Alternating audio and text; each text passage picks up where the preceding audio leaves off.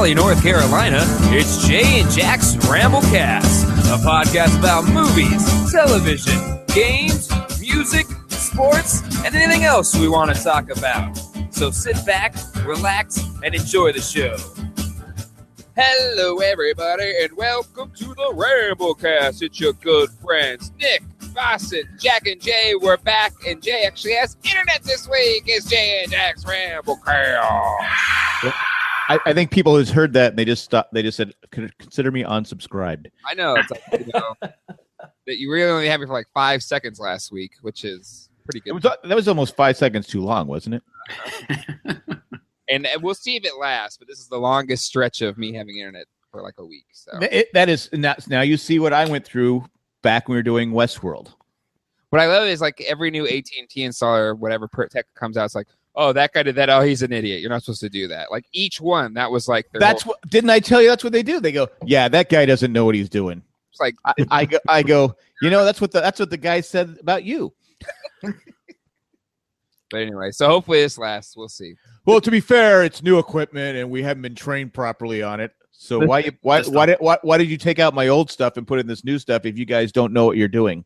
The thing I told the first guy that I thought was the problem ended up being the problem. So I'd like to tell everyone this podcast is sponsored by AT&T for your internet needs. Just go to jayandjack.com and click on AT&T. And that helps. Every little bit helps us and keeps this podcast Google, going. Be at the Google jayandjack.com first, and then go to the website, and then click on AT&T. Yeah. Actually, hold on. Yahoo search Google.com. Yes. Google it. Maybe a Bing here and there. Who knows? I don't do Bing. Firefox. I don't do Firefox. No. Hey, let's just go to AOL.com. I prefer to use. You got mail. Netscape. It's just a better browser experience, I feel. For all of my search needs, I use Alta Vista, and it has given me great results. Alta Vista, baby. I don't know what you're talking about. I use that AOL search button on my AOL homepage. It works just fine.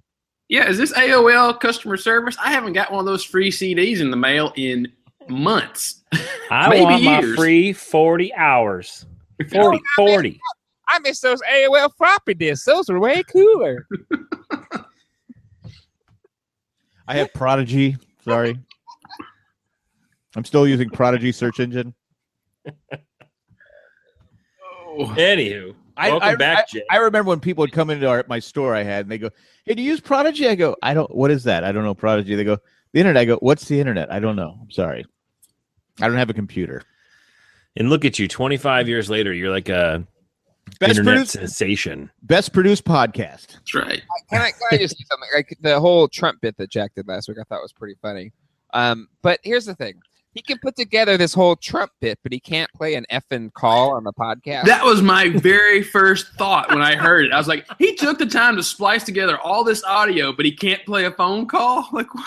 It only took about an hour.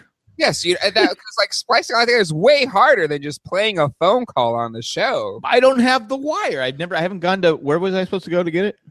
Guitar Center. I haven't gotten to Guitar Center. .com/Amazon. So I should just go to Amazon. Sure, there's a lot of ways to get an audio cable. Is it just audio cable? Is that all I need? Yes. I felt you were going for the Good Morning Vietnam Nixon interview. Deal with that. You know. How would you describe your testicles? They're soft. But so speaking of jayandjack.com/Amazon, where you should go for all of your Amazon needs because you can help out the Jay and Jack Productions group. But I actually pulled the trigger on a purchase on Amazon.com not an hour ago. Nice. Yeah, so or do we drop our picks? Is that not our picks this week? Sorry, I did not see the notes. No, not this week. But I'll use this. This will be about what's going on with me Boston this week. So, I may have mentioned it once or twice or four times, but you wanted that that rag. Yes, finally I did. Man, it's just the wiping rag. So well. No, so I prepare a lot of food. I chop up a lot of stuff, and I finally have entered the 1980s and got myself a garbage disposal. Wow. Oh, that's right. You were talking about getting a garbage disposal. I did. I bought a 3/4 horsepower Waste King garbage disposal. Nice. From jandjack.com/Amazon. For all your free Prime shipping. For all your garbage needs, go to jandjack.com. So it's so I have a septic system here in our house, so no garbage disposal for us. I miss the convenience of a garbage. Hey, disposal. do you have two internets? No two. You can still have a garbage stove with a septic system.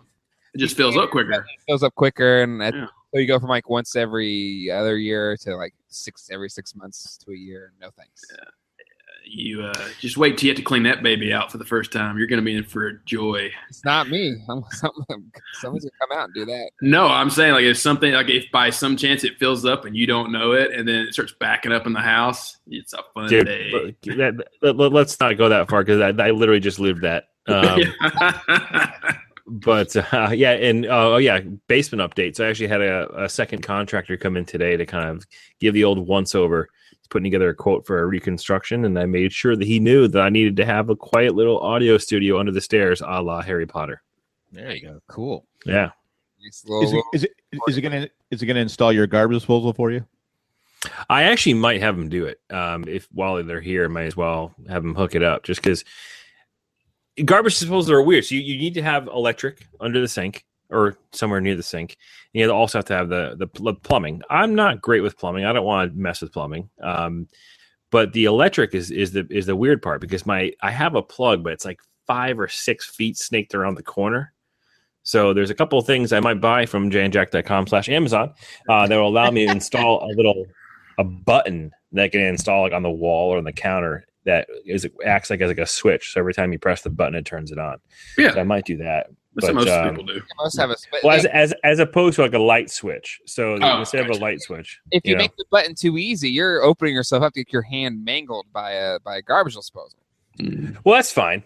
I'm all right with that. You can go to jandjack.com/Amazon for hand replacements. But see, the problem is that to actually install a light switch to control the outlet that exists is a whole big deal I don't feel like doing. And electric work is expensive, and you can't buy that. Maybe you can buy that on jandjack.com/Amazon. I'm sure you can. But to install an outlet, it's like $300 just to have an outlet installed. I have no idea what it'd be to actually take an existing outlet and make it light switch compatible. That they're wiring up the wall, and just don't want to deal with that. So I wonder if one of our patrons at patreon.com/JandJack would know how to do that. Yeah, if you know, send us an email, or if you want to come up here and do it, I'll get you a case of beer or something. Nice. Yeah, that's well. What if you like set up to like Alexa, like Amazon Echo, like, "Hey Alexa, tear up this dish." Alexa, dispense of my garbage. That'd be kind of cool. Wouldn't that be neat? Or it could have. I actually think that'd be awesome. Maybe I could hook up. I could hook up a light switch. I could actually hook up a switch to like a HomeKit light outlet. Could easily. Did you guys hear? I might have said this in a podcast before. Did you guys hear that story that happened a few months back where it happened in San Diego? A news reporter was reading a story where a guy. Oh, it was right after Christmas that this happened, and this guy was reading it in March, I think, where a little girl wanted a dollhouse for Christmas, and so she didn't get it, but her dad had the Alexa. And so as he was at work or something, she just walked up and said, "Alexa, order me a dollhouse." And it said, "Okay." And it got her the most expensive dollhouse there was. And so the news reporter in San Diego is reading this out loud. And he goes, "Yeah, so this little girl said, 'Alexa, buy me a dollhouse.'" And, of course, it's out there on the TV. So everyone who was watching it ordered everyone a dollhouse. From jandjack.com/Amazon. Yeah. That's fantastic. Oh, man. God, so we could be rich overnight if we just come up with a way. So if we can get a developer license for Alexa and have it develop like an API through a JandJack app that every time that we say on the podcast jandjack.com/Amazon, it actually brings our listeners directly to the page. Yeah, we could figure that out. Yeah. Yeah, I'm sure Rob Francesinini, our web director, we just gotta get him on it. I don't know. He always says no to any of the what do you call those monthly meetings that we had 6 months ago? Our all hands meeting. All hands meeting. I don't think he's ever said yes. I don't think he has ever. I know someone that could probably do this. Who? I know someone at the rink that could probably do that. Oh, I don't want any of your rink cronies. No, I'm telling you, this person is a whiz. Uh-huh. Jackson Nesmith. This person is a real whippersnapper. You know, no. He just blows up. Is this the beginning of the end for Rob? Are we like ousting him live on the air? He'll never know. He's not at the meeting.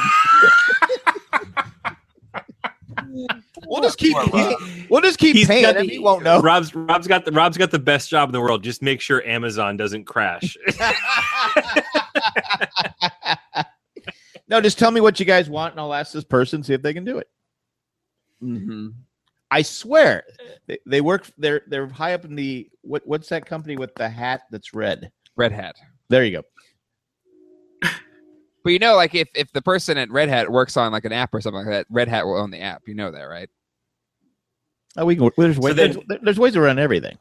So Red Hat's going to get a cut of the Jay and Jack / Amazon cut, which is probably going to be undercut by Google's ads because Jack did a Google search first before asking this guy to do a job for us. Well, it's not a guy. It's a gal. Yeah, there you go. There you go. Anyway. Just tell me what you want for the app, and I'll see if we can get it done. Sure. Yeah. All right. Yeah, I know a guy. I know a guy that's going to help out. I'm serious. Send me the information, what you want, what you guys want. You know, let's get a Jay and Jack app out there. Why not? We've talked about it before. Sure. What would it do? You click on Jay and Jack app, and it takes you to Google. That takes you to Jay and Jack Google. So it's just an extra step. You download the app, so you tap the app to then do a search. Yeah, and by then you're so fed up you don't want to listen to the podcast. Well, actually, that's a great website called is it Google that for me or something like that. Let me Google that for you. Google that for you, where you like type it in and then it just types it. The best Google. The best. It would just be a variant of that. So there on everybody's Facebook group wherever they live, there's always like the friends of Raleigh, right, or the moms groups of Franklin or whatever. All those sites are always there, and every time it's like I'm looking for a recommendation for this, and I'm so tempted to be that troll that does the let me Google that for you, just so you can say Google what you're looking for, and you could have found it before you even posted. I will say this about like the moms groups or whatever is it's nice getting recommendations from real people and that actually have used the service. No, that's just people looking for attention. No, it's just like it's nice. It's kind of like I'm with you, Jack, or whatever. Because even I'm looking at these people going, really? You just asked me that, and I could have just Googled it. All you have to do is go to Google.com. But I'm just saying, like, if you say you need a plumber, like, if you just Google, whoever pays the most to Google is going to be at the top of that list. I'd like to know who's the plumber. So as somebody who has utilized this page looking for the recommendation of somebody, like a personal recommendation, for instance, the contractor that came today, I found on those groups. But I specifically went on to that page with a request saying, I'm looking for a contractor that A, specializes in working with insurance replacement, and B, I'd like to see, you know, I want to know what your experience was with the person. And even that draws half of the responses being like, oh, this person, I know this person, or I'm going to tag this person or this person. Like, no, I don't want you to tag people. I don't want you to put the name of somebody because I can just Google that. I want to know why. And I would say less than half of people actually gave the proper response. So it's a lot of pressure being your friend on Facebook. I'm telling you, I have a high expectations for people on Facebook. Oh, man. Nick, what's going on in your world, sir? Nothing at all. Nothing. Okay. So the nothing on the notes was like. That's exciting. I was looking at Chris's shirt there. I was wondering if he's wearing it to spite me. Is that Abe Lincoln's shirt? It's Abe Lincoln, yeah. Oh, I didn't even see that. It's actually Wolver Abe. For the people out there, it's Labe Lincoln with Wolverine claws. Did you say Labe Lincoln? He said Labia Lincoln. That's Labia Lincoln. I heard it. Keeping it PG-13. Yeah. Hey, it's in a science book. It's legit. Union, okay, Nick. That's President Lincoln to you, Nick. Yeah. No, I didn't do much this weekend. I just I went and tried a couple of restaurants in Culver City, which is in between L.A. and Santa Monica, and that didn't work. And then I was going to go see this virtual reality underwater thing that I've got going to the Natural History Museum, and I get there. I paid $12 to park, and then they tell me, oh, we've stopped selling tickets for that because we're closing in 2 hours. I'm like, what the hell? Do I get a validation or no? Of course not. So I just ended up walking around the park for a couple hours. Was it powered by the Pied Piper video compression? I haven't watched this week's episode yet. So. I'm a couple weeks behind, so don't spoil me. I haven't had the internet. It sucks.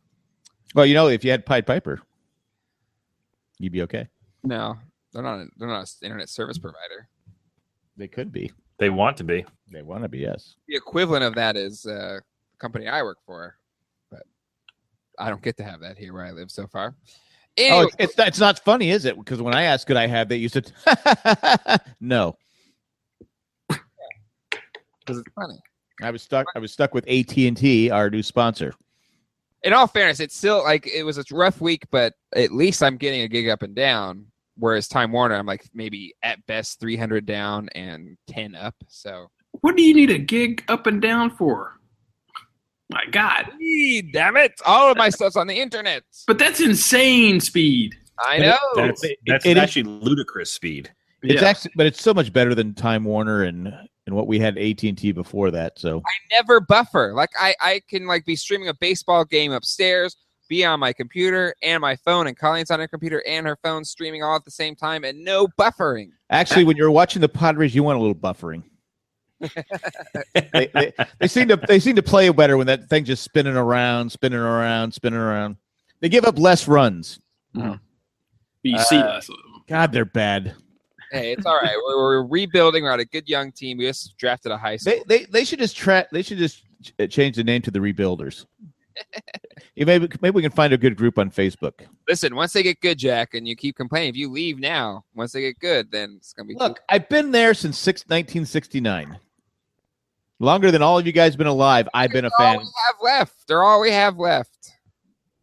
Anyway. Oh wait, Soccer City's coming soon. We don't have a team, but we're gonna get a stadium.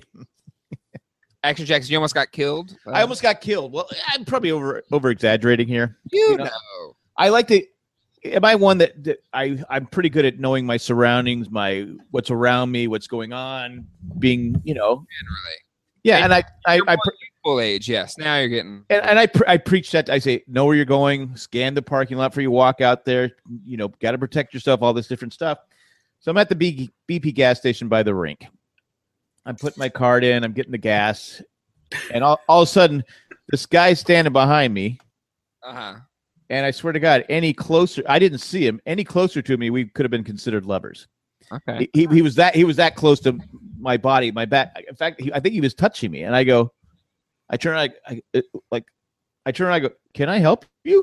Mm-hmm. And he starts telling me this story, and he's higher than a cut. I could smell the Mentos breath coming off him. Yeah.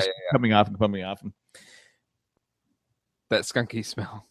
Well, it's just like, and he's telling me the story. He goes, yeah, you know where, and he tells me someplace in North Carolina. I go, I don't know where that's at. He goes, yeah, you know where it's at. I go, no, I don't know where that's at. He kept going on and on and on and on and on.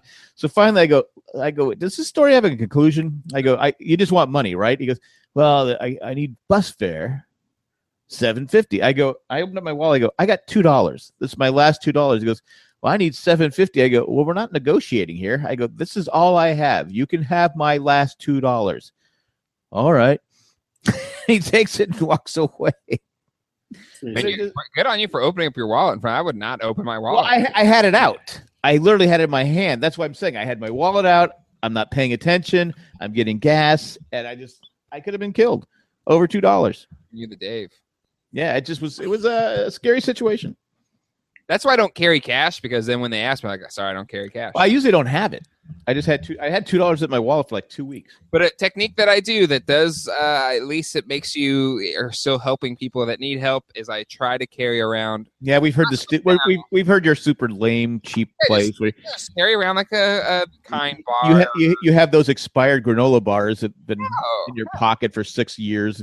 No, just like I feel good. I'm helping society. Here's a granola bar. I know you're hungry. No, most times they'll say no, but it's there. See, I've tried that before, and it was actually one day after a Red Sox game, and I'm walking away from Fenway Park, going through Kenmore Square for anyone who's in the area, and walk by. There's probably 30 panhandlers that are in that general area, specifically during game days. Do they have a different technique to try and lure you over there? Is it like they like, hey, I got your better card. I got your better stuff over here. There are some amazing signs, and I'm gonna post one to the Facebook group, the Patreon group. That is, I'll make sure I mute my phone so you don't hear me doing that again.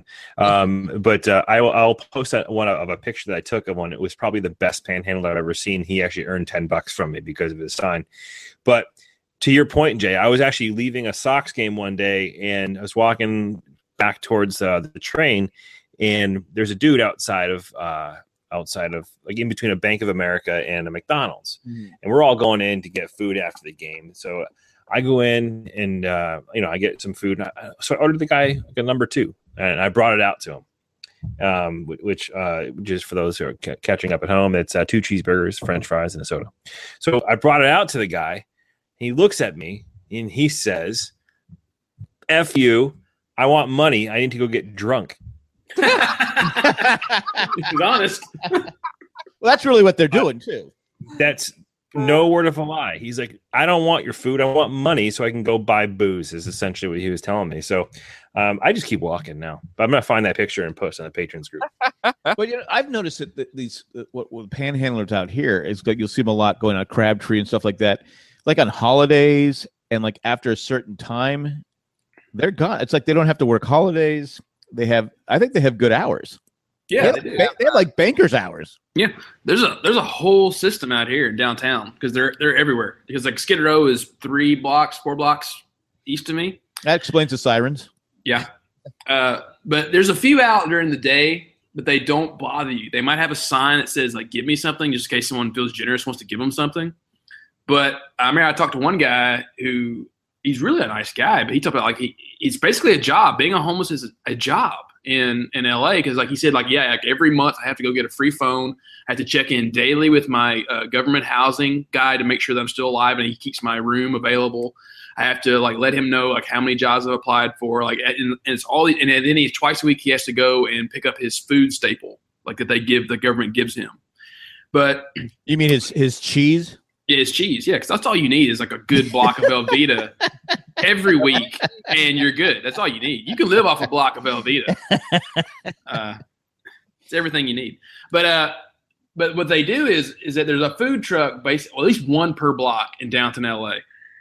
And what they'll do is because everyone's either drunk or high or something, and they have in food trucks only take cash. So they know that you can't lie and say, I don't have any cash on me. So that's what they'll do. Is they'll just swarm around these food trucks. Ah, nice. And at night, you're there, and you're like, yeah, I'll have the burrito. And then next thing you know, like, hey, man, like when you're done, can I have your change?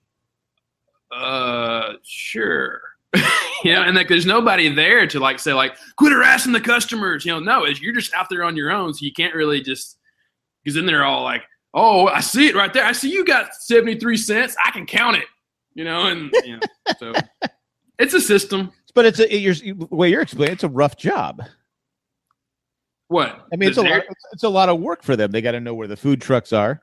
But the food trucks though, they have habits. Like there's one that's always in front of my building. It's the same one 6 days a week, and there's another one just down the block. Like so, if I want cheeseburger and fries, it's the one outside my door. But if I go one block over, I can get anything Mexican for roughly $7. Now, the one outside your door, do you case out the areas? Okay, is there anybody there going to look for my change? You run to the thing real quick. I want the cheeseburger. Oh, you took too long to make it. Yeah, you came out of the woodwork. It's like The Walking Dead. They just come. Yeah, no! Don't make a noise. Don't make a sound. Yeah. Glenn. Oh wait, sorry. Well, the meal that I get is $6.50. So I was like, that's pretty cheap anyway, especially for LA. So like, okay, so like I have the 50 cents, I'll throw him the 50 cents. I go, here you go. And then like the next guy, like, oh, can I have some change? Like, no, I just gave it to that guy. Like, oh, should have been here sooner. You gotta be quick. I feel like they're gonna be fighting each other for my 50 cents. You gotta be in shape. So in the history of the Ramblecast first season, there was an epic versus of Adam West versus Michael Keaton versus Christian Bale, and Adam West won. Why? Because he was the best Batman ever. And he passed away this week. Jack, how are you doing? He was your Batman. He was my Batman, and I think the thing that shocked me more than anything, that he was 88. Yeah. I didn't know he was that old. I go, because when I first saw that he died, I go, oh, well, he couldn't be like 70-something years old. And I go, 88? Adam, because he was still... You know, he's still working and stuff like that. So, did we ever find out what he died from?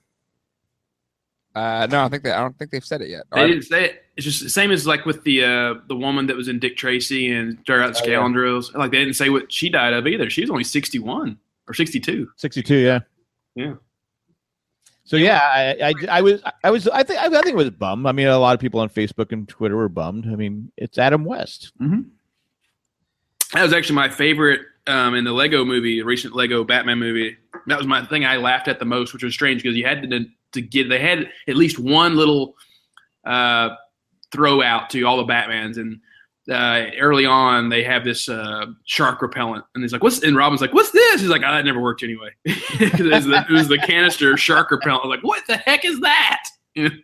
He just played crazy well, too. I mean, he was in an episode of Big Valley where he plays this crazy guy.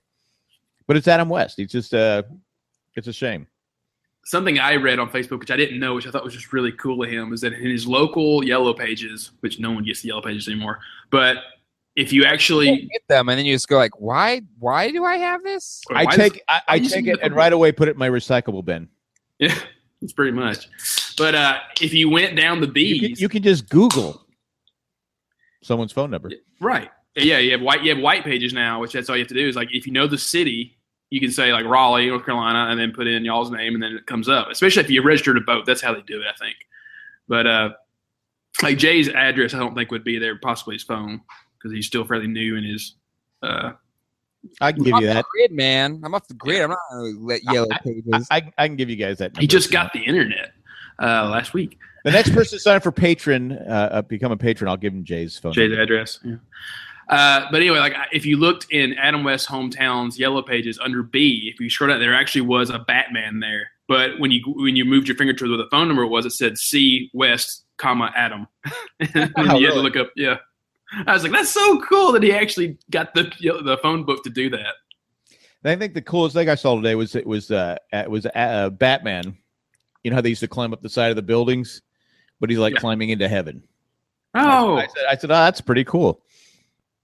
There was no Robin, but you know, Burt Ward. Or a little more tearjerkery where it had Christopher Reeve Superman like reaching out to. Yeah, that's a good one. I'm picking him up. Nice. The superhero heaven. But in terms of what's going on in my world, last week I wanted to talk about my sucker. Was Adam West a jerk or not? No, I think he was a good guy, Fry. Okay, so he's one of those guys that you actually like. Look, Jay doesn't call anyone a jerk. He calls them a-hole. A-hole, we can't say on this podcast. Well, so, Chris or Nick can. A-hole or not a-hole. That's my barometer for people, and he's not. Because you're saying because you said before Seinfeld is. Seinfeld, yeah, apparently. But again, his whole shtick is being an a-hole, so it's okay, I think, for him to be a jerk. Well, it used to be just random stuff about nothing. But he was always so whiny and complaining about it, like you are, Jack. So just it makes sense that if he's kind of like a pain in the neck about things. So now I'm an a-hole? But we all knew that. Yeah, no one ever denied that. Yeah. I'm going to go I'm gonna go Google it and see if it says that I'm an a-hole. Yeah, if you actually search Jack Gladfelter, it said it Phil's is an a-hole. That's in the Yellow Pages. It's in the thesaurus too. The a-hole of Raleigh. It's on your tombstone. That's actually saying a lot. A-hole of Raleigh. See Jack. Yeah. Come visit his a-hole. All right. Yeah, I took a succulent class last week or the week before, and Nick said I should have my man card removed.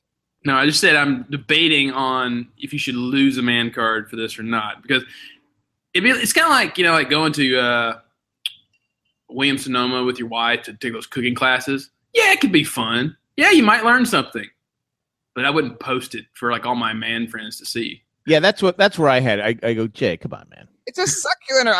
I enjoyed it. You're already married. Who are you trying to impress? I enjoyed it. I signed up for it. I said, Colin, you want to do the succulent classes? I want to learn. Actually, there's two classes I want to take. The succulent, I want to learn how to design. Was it cactuses and flowers thing? Like how do you like plant them and keep them alive and then arrange? Well, is it still alive or is it dead? Still alive, and one of my flowers bloomed. Wow, your flower bloomed. Your flower bloomed, Jay. Nice, Jay. I always knew it would. That's good to hear. About time. How old are you? 32. No, 30. 32. Yeah, 32. It's funny how you start to lose count after 30. You're like, I'm somewhere in there. I love how you guys complain. Yeah, you get older, you start complaining. See the a-hole of Raleigh. I'm gonna get that. Can I get that patent? It's like Pat Riley got three-peat patent, didn't he? Maybe, I don't know. I think he got Pat Riley got three-peat patent. So if anybody uses three-peat, they have to pay him. No, but the class. So that was one class I want to take. The other one I really want to take. Wait! You haven't finished that class. So how long is the class? I mean, it was just one. It was like, so basically, kind of showed you how do you take care of succulents, and then part of the class I got a pot, and they give you like the soil and like little rocks and a little moss. All right. How many people are in the class? How many total people in the class? Estimate. How many people in the class? Okay, so there was like 8 people in the class. 8 people. How many guys were in the class? I was the only guy. Okay. I'm not saying there's anything wrong with that. No, not only that. Not only was I the only guy, but also Colleen and I were the youngest of the group. And when I say the group, by at least minimum of 35 years younger than anybody else in that group. So you had to like jumpstart people's hearts every now and then. Come on, you're not done with your succulent yet. It was obviously like, you know, these you know, kind old ladies that were there trying to learn about succulents, and they had to all be in their 70s. And I was like, oh, it's a cool crowd here at the Atlantic Orchid and Garden. But I'm glad we're just picking on you. I'm glad you went.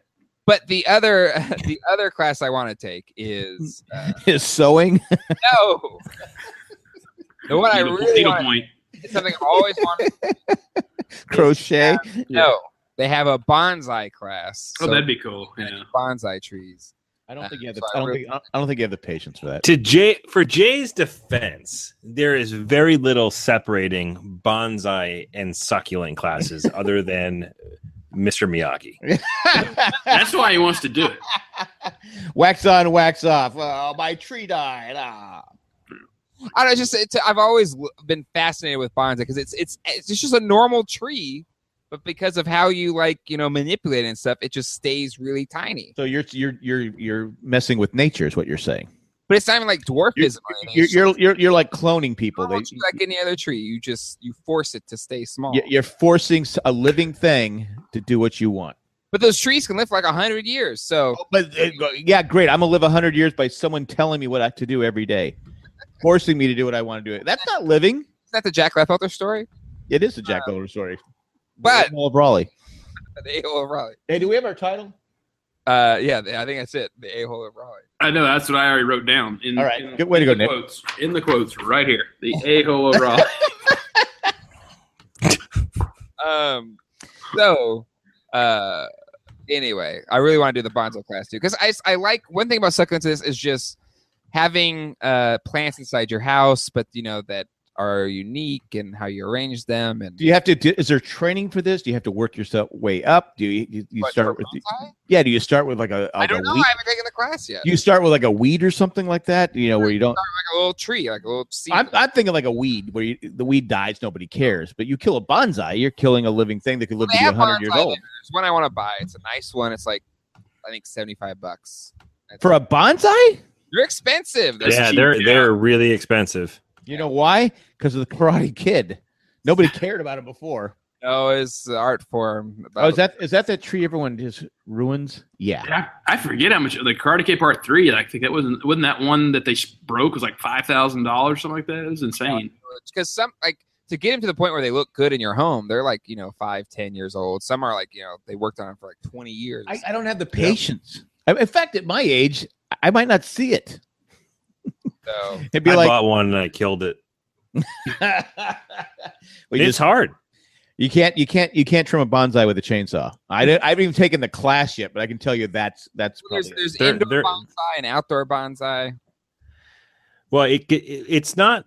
I mean, taking care of it is fairly easy. It's kind of like an orchid. All you do is put an ice cube in the damn thing, and it's fine. No, but the way you trim it is hard. Yeah. I trimmed it a little too much, and the thing got a little. You're not supposed to do it at the bottom of the bonsai. No, those orchid things. I've never seen anybody. Of course, my wife. She's got the black thumb. She puts the ice in it and the thing dies. She blamed me one time. I ran into it. But orchids have all the leaves fell off, and she goes, "You killed my." I go, "I killed it. Why are the leaves falling off so easily?" It's such a good business though, because whenever you're walking through a Costco's or insert your name of warehouse club here. They're always on sale for $14.99. This beautiful looking orchid that just came off the truck, and you bring it home, and 48 hours later, it looks like a friggin' and it's so easy. You just put ice cubes in it. Come on. You have to go to a good orchid place. So this place, Atlantic Orchid and Garden, they specialize in orchids. What do you have stock? You have stock in this company now? Is that why you're going to the place? I don't have stock.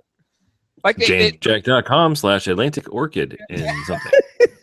They've been helping with my pond, getting pond plants and stuff like that. But actually, the orchid. Oh, they like you because you spend money.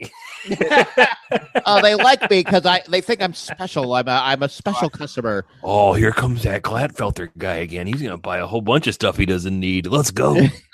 We know his dad won't do it because he's the a-hole of Raleigh. No, he won't do it.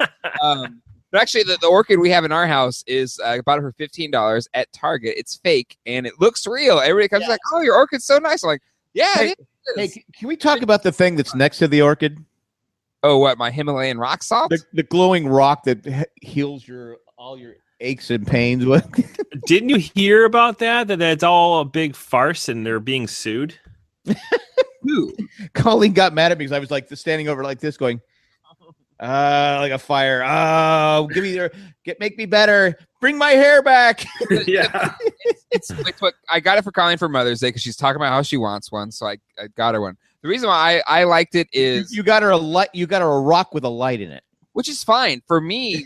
What I wanted was a big rock because we got it at Atlantic, in terms of that place is, the flea market, but The reason I want it is because in terms of my arrangement in the house, I want all the elements. So I want earth, fire, water. So I'm just trying to get all the different stone, metal, wood, put them all in there. Sand. So yeah, my duckling arrangement has little rocks and a little green and yeah. So my next commentary is brought to you by Snopes.com. There is a claim that salt lamps, because they emit negatively charged ions, impart a myriad of health benefits, including reduced anxiety, improved sleep, increased energy, and protection from, quote-unquote, electric smog. Snopes.com has given us a rating of false. What's electric smog? I don't know, pollution. I don't know, but at the end of the day, the whole it's called a salt sham.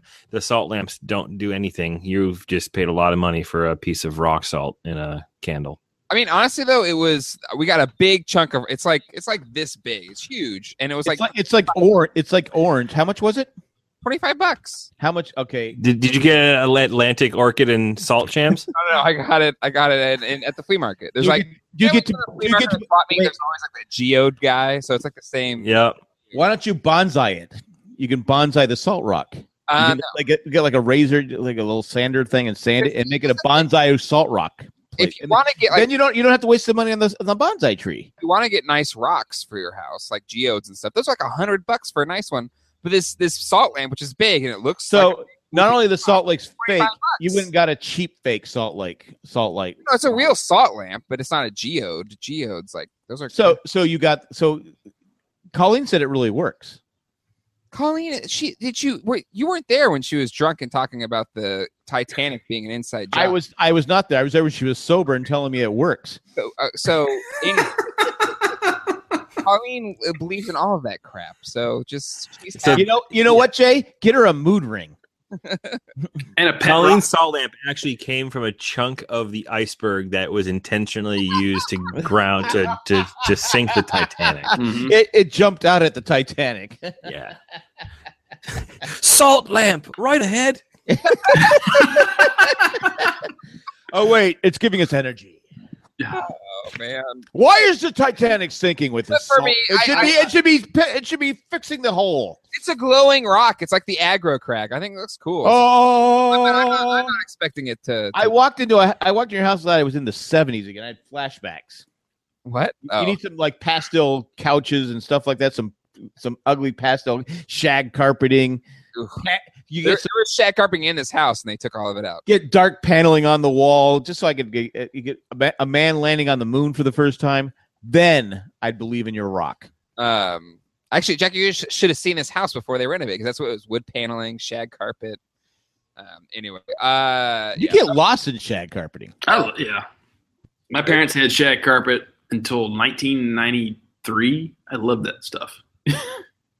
See, shag carpet's comfortable, but the problem is like it collects all the gross crap over the years. Yeah, what was the point of shag? Because it was just the bright color era where they had like, because you've seen pictures of my mom's couch. It's the comfort of it. It was the comfort. Yeah, it's the hippies. You know, we walk barefoot in it. You know, you never made love on a shag carpet, man. You get lost in it. Yeah. Shag me, baby. Shag me. Groovy, man. It's just But first, you got to go to that store, Atlantic thing, and build a what is that thing called again? Succulent arena? A succulent where it grows, and then I get a bonsai tree, and then I get my salt rock to keep the bonsai tree alive. Sometimes the bonsai tree stresses out. Wait, see the salt rock, and the bonsai tree goes, "Oh, okay, thank you, Daniel Sun." So you saying Jay's a hipster? Jay got ripped off. That's all I'm saying. $25. It's a cool, glowing rock. I think that's worth $25. But and then Colleen thinks she's being healed by it, so that's like a win-win. So she shouldn't be listening to this podcast, because right now she's going to. No, I tell her hocus pocus stuff is bull crap all the time. Because what we're going to have is she's going to be in the fetal position after we hears this podcast. My rock doesn't work. My rock doesn't work. No. I'm going to come over with some French fries and then just take a cheese grater to your lamp. I'm like, I need some salt on these fries. Give me some negative ions. I love my fries. I don't know if you've seen it, Chris, since you are the cooker in the family, but. They actually have like a Himalayan rock salt like grilling slab or whatever. So those are amazing. Can you get them on Amazon? I believe so. Yes, you can. Yeah, they're actually slabs of the Himalayan rock salt that you actually cook on, but they're not used for any type of hippy dippy stuff to release negative ions. Negative ions as well. No, they infuse the meat with sodium that tastes delicious, and that's the whole point of the rock. Because we can make anything on Amazon. We can put it on our page. I'm going to put Amazon. What's it? Himalayan rock thing. Yeah, Himalayan rock thing.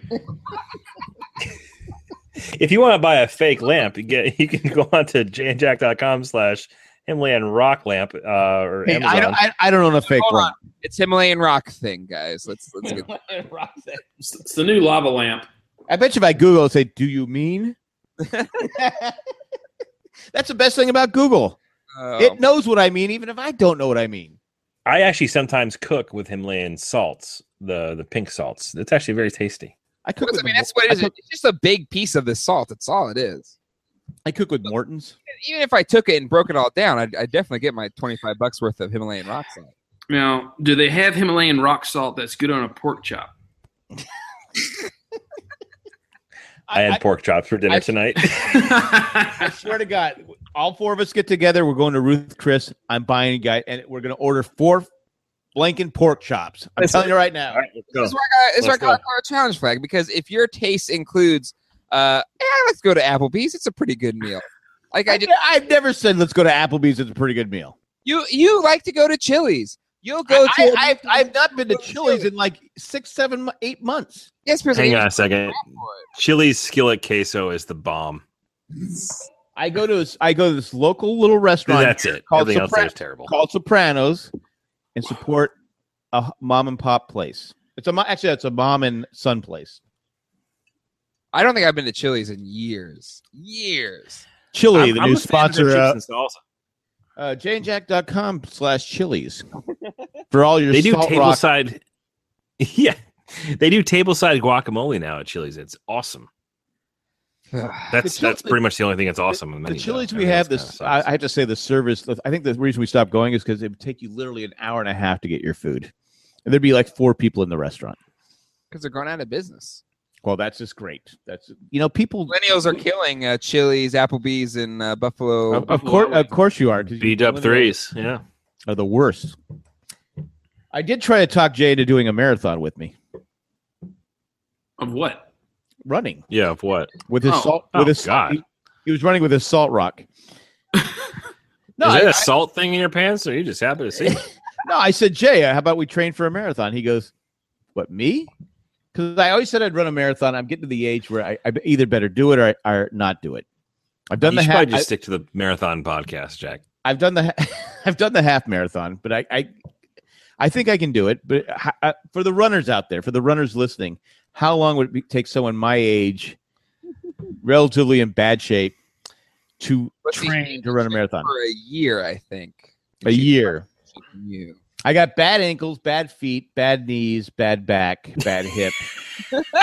I don't actually have any feet, and I got bad hair because I can't afford a Himalayan rock salt light.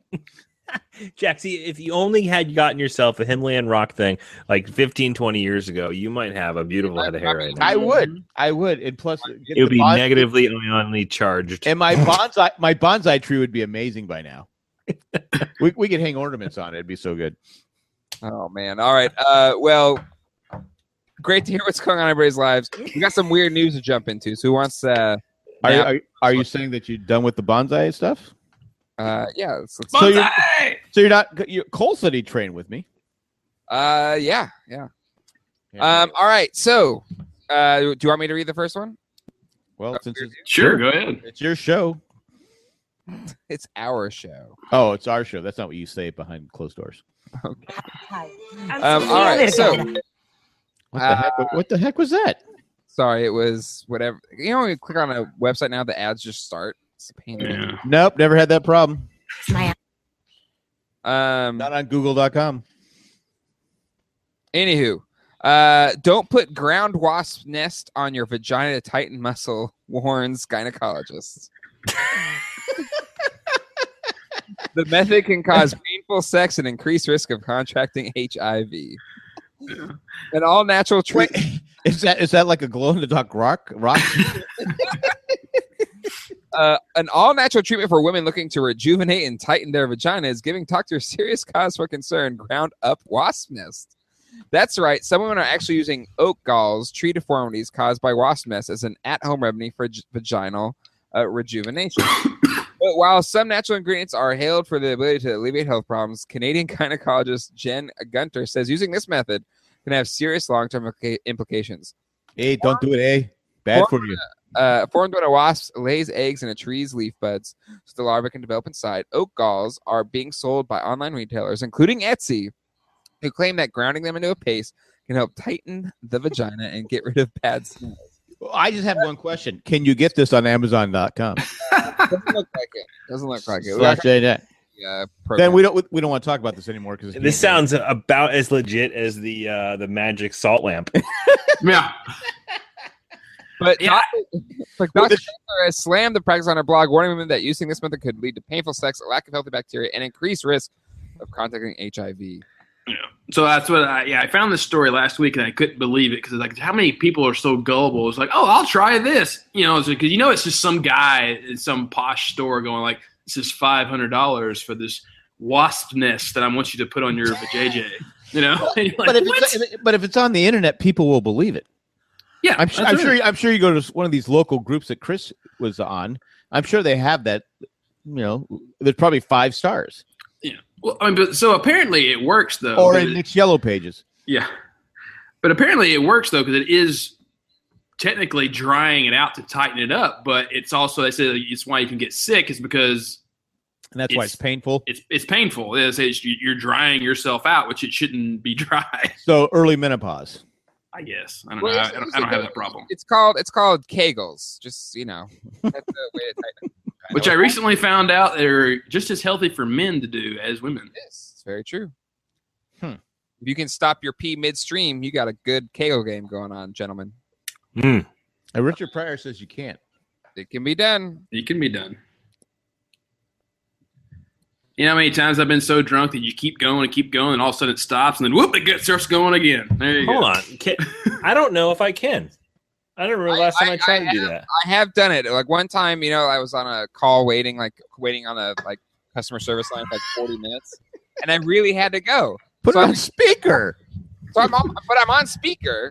It's my fish tank. You can just hear it now. You had the mute button on. I'm gonna try it. So right now, yeah. Hang on. Okay. You can't. This is no longer a PG-13 podcast. We're not seeing him go pee right now. We're just. Now can see I just put the microphone near the bathroom. Jeez. I'm trying to make myself pee. I gotta have something there. Think of water. Think of water. Waterfalls. Ocean. Right. Be it. A little inspiration. A little TLC for me. Don't go chasing waterfalls. Things dear than me. I think I'm ready to go. This is great podcasting. All right, here we go. Jeez. Wow. Yeah, I stopped. What's up now? There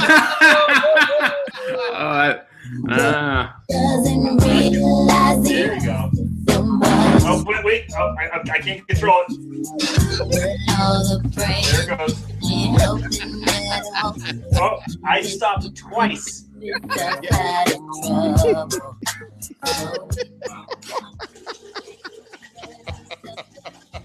Look on.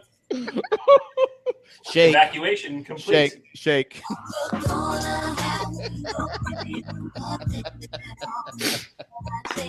Oh my God. Oh my God.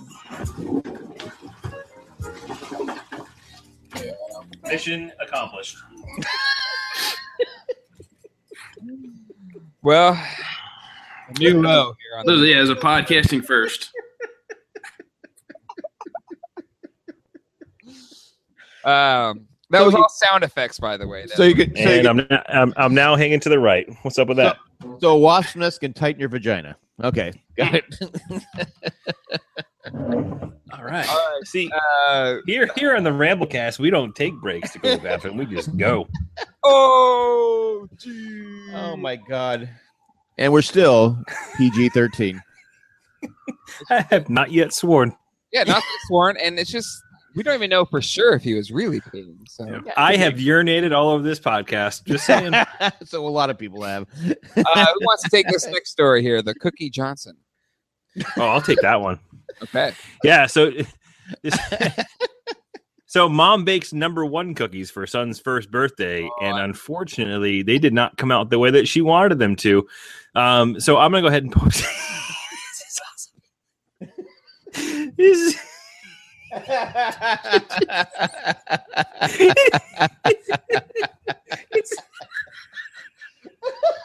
Dude, she made a ton of them. Like that's a she made it for his class. It's show and tell time. Dude, there's 50 penises. Well, describe it to people listening on the podcast. It's sorry. We'll post this in the patrons group as well. Actually, we'll put it in the Facebook group so everybody can see it. But so she's got trays of these. The story is she got these cookie cutters and she did it for her 4-year-old daughter. Can I just say something? After the first one, oh wait, this doesn't look like a number one. When you make cookies, you make them all at once and then you bake them. Let's just say these are Catholic cookies.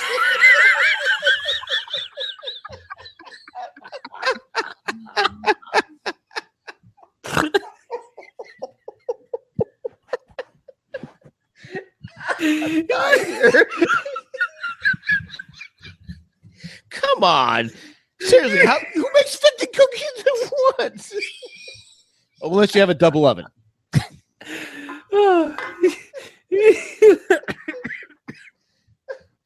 wonder where the 18th birthday would work.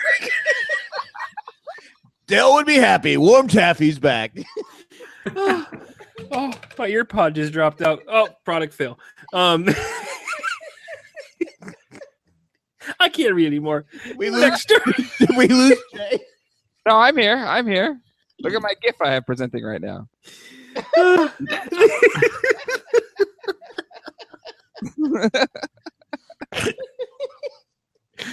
All right, this is going to go into the patrons group because you know you should pay to see this. So she makes these cookies, she bakes them, and the number ones turn out to look a lot like. Did she take these to school, or what did she do with them? I don't understand. No, she actually had it for the party, and she had them for the party. It's in your goodie bags, kids. Did she put white frosting on them? No, it's blue. No, there's actually blue drops right behind. Pin the tail on the. Let's see. Oh, that's funny. Oh my God, that's funny. All right, Nick, you want to take the next one? Sure, it's a short one. Catholic cookies. All I have is Beatles songs. Okay, so cookies. In the UK, there's a campaign for people to moon Trump when he comes to their country. A lot of people are now that the Labour Party has not claimed victory, but has become, I guess, a split government. That they don't want Trump coming to the UK. So when he does, there's just an active campaign for everyone to drop their trousers and show them their rump. And there's a series of photos of just cartoons mooning. Send them the cookies. Yeah. I was going to say, you could they could be like the number one president cookies.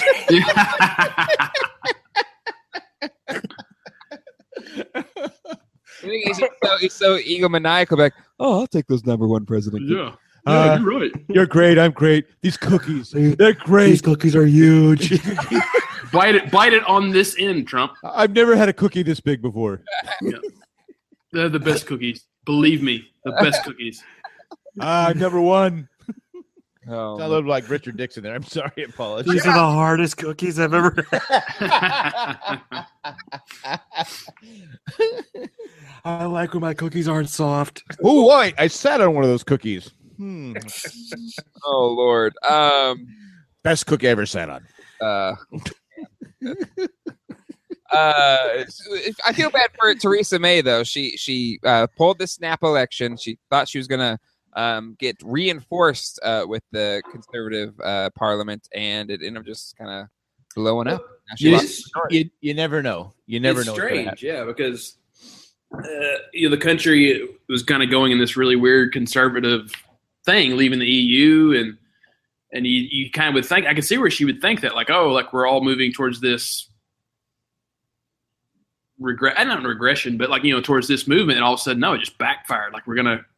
Well, I mean, she still had the majority. The thing that was crazy about it was the terrorist attack that happened, and she also one of the policies that she introduced was going to reduce benefits for the older population there.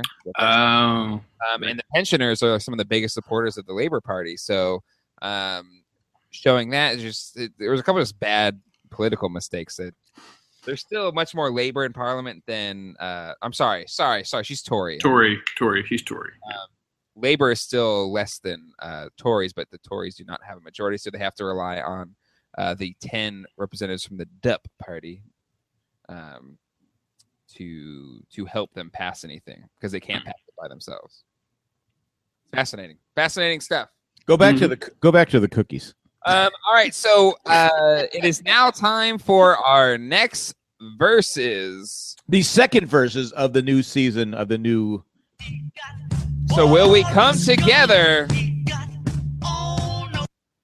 or will we twist and shout? Wow, Jay did his homework on this one. Yes, I think it was announced last week. I wasn't here last week, and I haven't internet to download the podcast. The sad thing is we kept waiting for you to come back. I'm sorry. I said, is he coming back? Is he not coming back? I don't know. Is he? Did his rock? Maybe it was your rock gear was screwed up your internet. Threw it off. The negative ions. Just yeah. So the first verses was a success, especially for Nick and I, because we won. Yep. Woohoo! And still, the vote continues on, and we're still winning in that vote. The vote is growing. And it's growing, which I don't get. The cheese people are just. I don't know for sure, but I think it's the biggest voted on verses in the history of the verses. Like, well, there was a lot of comments, a lot of fun debate going back and forth. The cheese people obviously misinformed, but no one's criticizing anyone. So Jack, you proposed this next verses, which is we each pick our favorite Beatles song, or really, it doesn't have to be our favorite. It could be just what we think is going to win the verses. Well, actually, I might go with my favorite, but the reason I'm doing it is Sirius has radio has the new Beatles station, and I listen to it. My wife goes, "You gonna listen to the Beatles station all the time?" I go, "What else is there to listen to? It's the Beatles." The only thing I don't like is when they go, the person that influenced the Beatles. You're like going, oh, yeah. Sometimes you go, come on, there's no way that they even heard of this person. I've never heard of this person. They knew their people. It's true.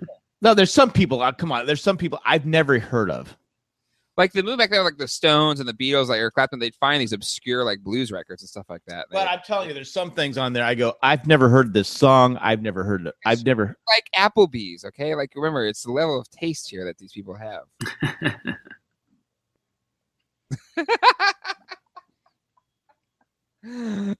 Jack's not happy. A-hole of Raleigh. He's got his grumpy face on. I have automatic grumpy face, which is what I have. Now I'm smiling. I think we're rolling the dice to see who goes first. Yes. So are we just gonna all pick and then debate, or do you want to pick and make our case each? Well, pick and make our case. Pick and make our case. And okay. And the next person. Yeah. Okay, and we've already vetoed your you can't pick 8 songs and go. It's like the whole cheese thing. Can I? Cheese is great on pizza, people. Can I give some evidence to you have lasagna without cheese? The Beatles station. This is what they played recently. Is it focusing here? There we go. Yeah. So they started with Sun King though. They didn't start with. Still, Sun King is like pretty. You get one song.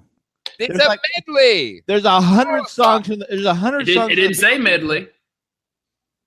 Medley is a song arrangement. It didn't say medley though. You get one song. I'm not making the same mistake I made on bacon versus cheese. Jake, you just weren't smart enough to understand what the best choice was. Oh, also, speaking of which, Jack, maybe this is a leftover topic, but look what I found at Target the other day. A lawn chair? I saw the same things at Target, but they don't have them in Australia. How do you know? Because someone sent Target in America. They have to have them in Someone Australia. Sent me a link saying you cannot buy. They had them on their beach thing, but you cannot buy them in Australia. Okay. So all there. So pay attention. Okay. All right, also, if you want to keep going the leftovers, I watched that movie with Ice Cube and what's the guy from Sunny in Philadelphia? The teachers fighting. Oh yeah. The fight. Charlie Day. The twins from the first season of Leftovers are in that movie. So if you're looking for wonder what happened to them, they're in that movie. So Nick, since you and I won, do you want to roll the dice first, or do you want to? Wait. Is that a rule? Sure. It doesn't really matter, though, does it? No, it doesn't. Because, I mean, because somebody might pick somebody else's song. You don't know. Yeah. I mean, I think you and I should have the right to go first. I do have 2 songs. Just so I will roll. Yeah, you should always have a backup, yeah. Out of a million songs, I have two. We're rolling dice to see who goes first, second, third, and fourth. So here we go. I will roll first. Wait. Why are you going first? Nick did most of the work. I only got a two, so it works out. I'm saying Nick did most of the work on the Chiefs debate. That's true. We work on the podcast, the whole after the fact on the board thing, Jack. Just you being. I think you had three posts saying, please pick cheese. I'll pick cheese, please. All right, so Jay got a five. I got a five. All right. Good. All right.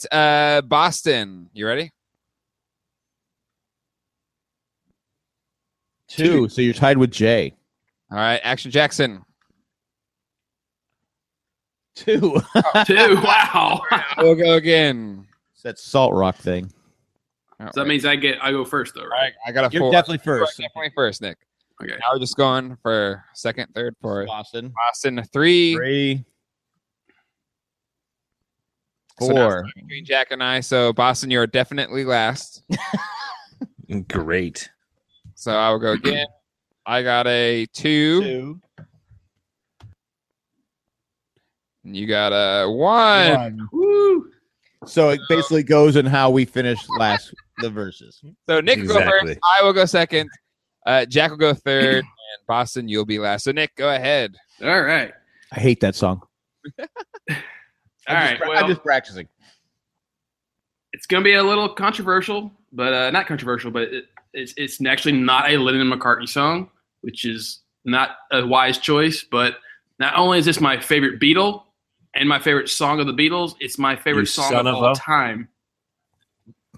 It's my favorite song of all time, which is George Harrison's "Here Comes the Sun." Here comes the sun. Oh, that's a terrible pick. Great pick. Here comes the sun. It feels like you since it's been here. I can't play too much on YouTube, right? Here comes the sun. There we go. We'll stop it there. Yeah, this debate's going to be the hardest because I like cheese. But how am I going to bash "Here Comes the Sun" to try to win? I will say opinion, that is not George Harrison's best song with the Beatles. Okay. Well, that's right, but that's right. There's no wrong choice. So let Nick make his case for for "Here Comes the Sun" is worthy of your versus vote. Go ahead, Nick. You have the floor. Okay. Well, like I can't bash you guys' songs now, but okay. I like "Here Comes the Sun" for a lot of reasons, but mostly it's the peak of George's Indian influence. It's completely unique in that it starts out in a Western 4/4, but it also goes in 11/8, 15/8. There's lots of different timings in it. It's a bright song. It's a happy song. It's a song that I can listen to over and over again. I don't get fed up with it. It's up there in the same equivalent as and uplifting as Paul's "Let It Be" or John Lennon's "Imagine." It's an inspirational song. It's great. It's kind of like how, like Neil Young's Harvest album, "Heart of Gold" was the hit, but "Old Man" is the one that lasts. And "Something" was the hit of George's on Abbey Road, but "Here Comes the Sun" is the one I listen to way more than I ever do "Something," even though "Something's" a great song. It's just, to me, it showed that Abbey Road, the two contributions of George on Abbey Road showed that he not only finally caught up with Paul and John, is that he actually in this brief moment surpassed them, I think, as a songwriter. But I mean, it's also a unique song in that, like I said, it has a unique timing. It's also the first usage of the Moog synthesizer in Beatles music, which is, you hear that. It's a great song. I don't know. Look, there's so many ways to talk about it, though, but it's my favorite by far. It's a great acoustic song. I love acoustics, and the harmonies are great on it too. It's one of those songs that you hear Paul and George singing really together. And John didn't play on this track, sadly, but it's my favorite. Abbey Road's it's up. It's Challenge is my favorite just because the harmonies on Abbey Road is the best Beatles harmonies. Yeah, the end. I would argue. I mean, I always say this to a lot of people, like, from a technical point of view, I pick Revolver as my favorite album, but to listen to and record just for pleasure, it'll always be Abbey Road. I mean, Abbey Road is just a great. That's my same battle as Revolver and Abbey Road, and I kind of go in between which one do I go for. Okay, now we have a chance to respond to Nick's thing, either yay or nay. Nick, I will say I'm with you. I love George Harrison. I think actually, I think he's kind of getting his due now. A lot of people, I think, are on the George Harrison train. Yeah, well, I mean, because George – without George, there is no Beatles, as in, like, the Beatles sound. Because, you know, there's so many tracks. Like, you take Norwegian Wood, you take And I Love Her. There's so many songs that George made those songs just by his influence of playing for Norwegian Wood, the sitar on that track.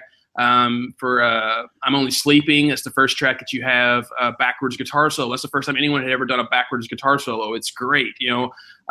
The I and I Love Her, Paul song, like he that dun dun dun dun. I mean, George just made that up on the spot. I mean, there's so many things he did that made the Beatles the Beatles. All right. So I will agree with you. It's a fantastic song and was my first pick. So I will give you a little bit of credit for the song and a little bit of a backstory from me. So you mentioned it kind of, it's one of the happier and more uplifting songs. And that is probably where I got my inspiration to initially pick that. There's so many to pick from, so I have plenty of backups. It's not a problem. But I'll tell you that during a real low time, not a low time, but a hard time in my life, which was when my wife was going through cancer treatment. I had brought my wife in on St. Patrick's Day 3 years ago for a double mastectomy, and I had to leave her at the hospital for like 9 hours. And so I instead of staying in there at the hospital, I took off and I went home, and it was kind of like a dreary day. But I was coming home to stop at the house, pick up a few things, and I was changing the interstates, and I was coming down towards my house, and it was a dreary day, and then all of a sudden, the sun literally just popped out of the sky, and I turned on the radio, and that song was on. So it was like for me, it was like a moment of like, all right, everything's going to be just fine, you know? So I have like a special place in my heart for Here Comes the Sun, and I think it's a beautiful song and a great pick. And I'll tell you more about that song, which is really interesting, because George had kind of copied – Lennon's style in 1967, because Lennon wrote pretty much all the songs for Sgt. Pepper off of just things he saw on the TV or things you read in the newspaper, just like whatever I see, I'm going to write a song about it. And George had left the Beatles during the Get Back, Let It Be session because he was just tired of Yoko and he was tired of Paul being commanding.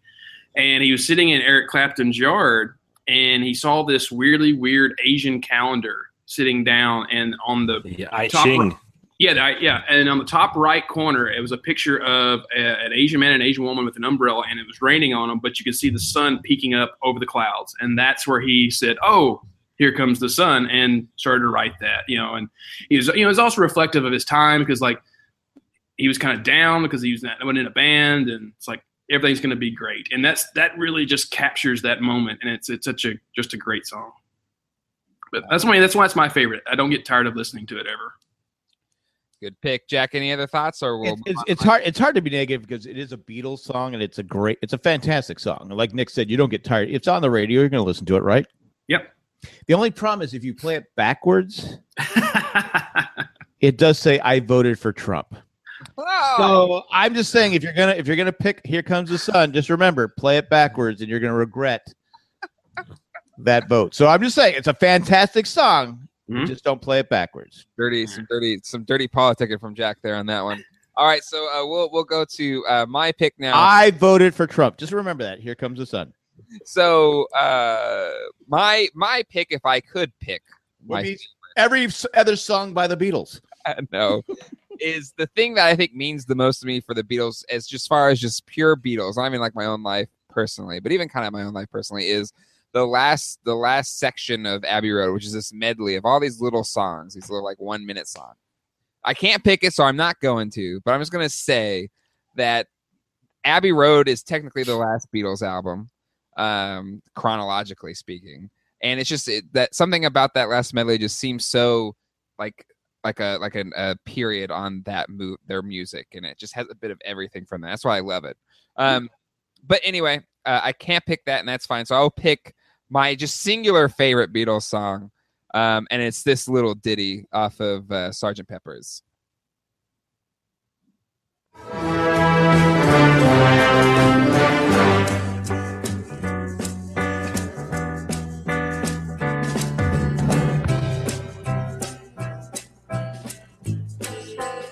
Yes, it's Day in the Life, the closing track on Sgt. Pepper's Lonely Hearts Club Band. I remember listening to this song as a young youth that was like just getting into music, and it was just something that was just so bombastic and insanely creative about this song. And the thing that just always moved me was the crescendo in it, where it's just this crazy crescendo, slightly off tune, because Paul was like, what if we did this off tune? And, yeah, 20-bar rise. Yeah. It's a classic case of like John writing some parts and Paul writing another part, and you can just tell the difference between John and Paul's styles so distinctly in this song. And then quite possibly one of the greatest chords ever played in the history of music is the closing chord at the end of A Day in the Life, where it's just like, which apparently they played with on like 8 different pianos all at the same time, just trying to get that feel. I mean, they held that chord for like 39 seconds or something like that. So just I think an amazing song, just from a composition standpoint. It closes out what many consider the Beatles' greatest album, that really set off and it charted the Summer of Love in 1967. Recently celebrating its 50th anniversary, A Day in the Life by the Beatles. Okay. See, it's actually what I told Chris as I got my prediction for Jay's pick. If he doesn't get the Abbey Road, is A Day in the Life. It's a good, safe pick. It usually tops the number one spot on all Beatles favorite lists. Definitely a safe pick, but if you play it backwards. No, it says I support Hitler. I'm just saying. That's what it says. I'm just saying. I like A Day in the Life. I think it is an absolutely beautiful song. But to me, it's one of those songs that I have to be in the mood to listen to. It's not something I'm just going to I want to hear Day in the Life, because it is a bit of a downer song of just the fact that people are dying and there's holes in the road. And but also, actually, it's because I'm such a huge Beach Boy fan that I have a lot of issues with Sgt. Pepper and the fact that it was Paul's album of trying to be Brian Wilson. And there's no better case for Paul trying to be Brian Wilson than A Day in the Life, because the little bit there where he's going, woke up, fell out of bed, is almost a straight copy of Brian Wilson's Home Across My Scalp. Yeah. Yeah.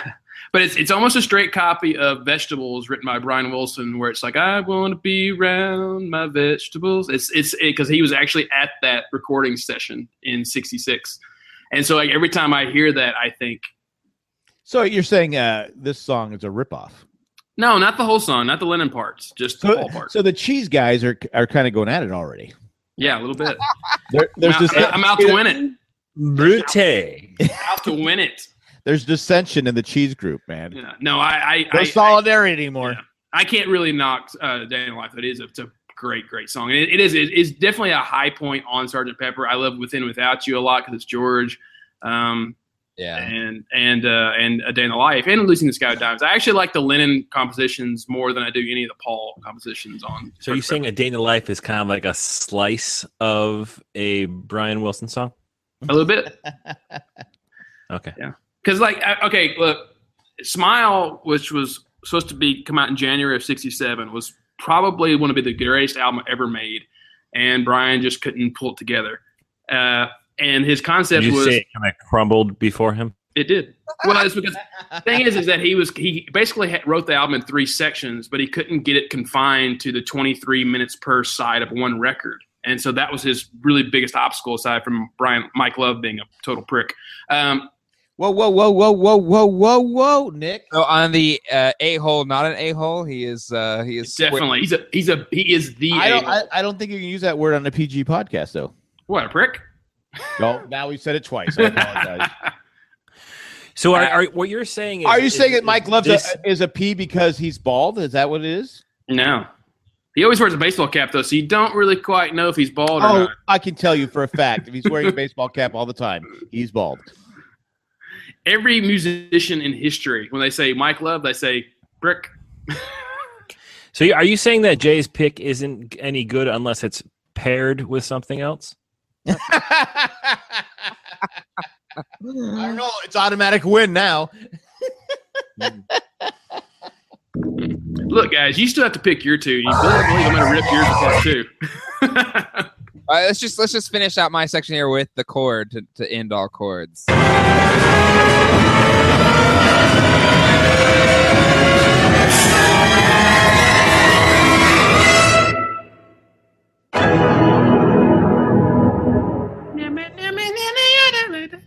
Again, I have no problem with your picks except for you playing backwards.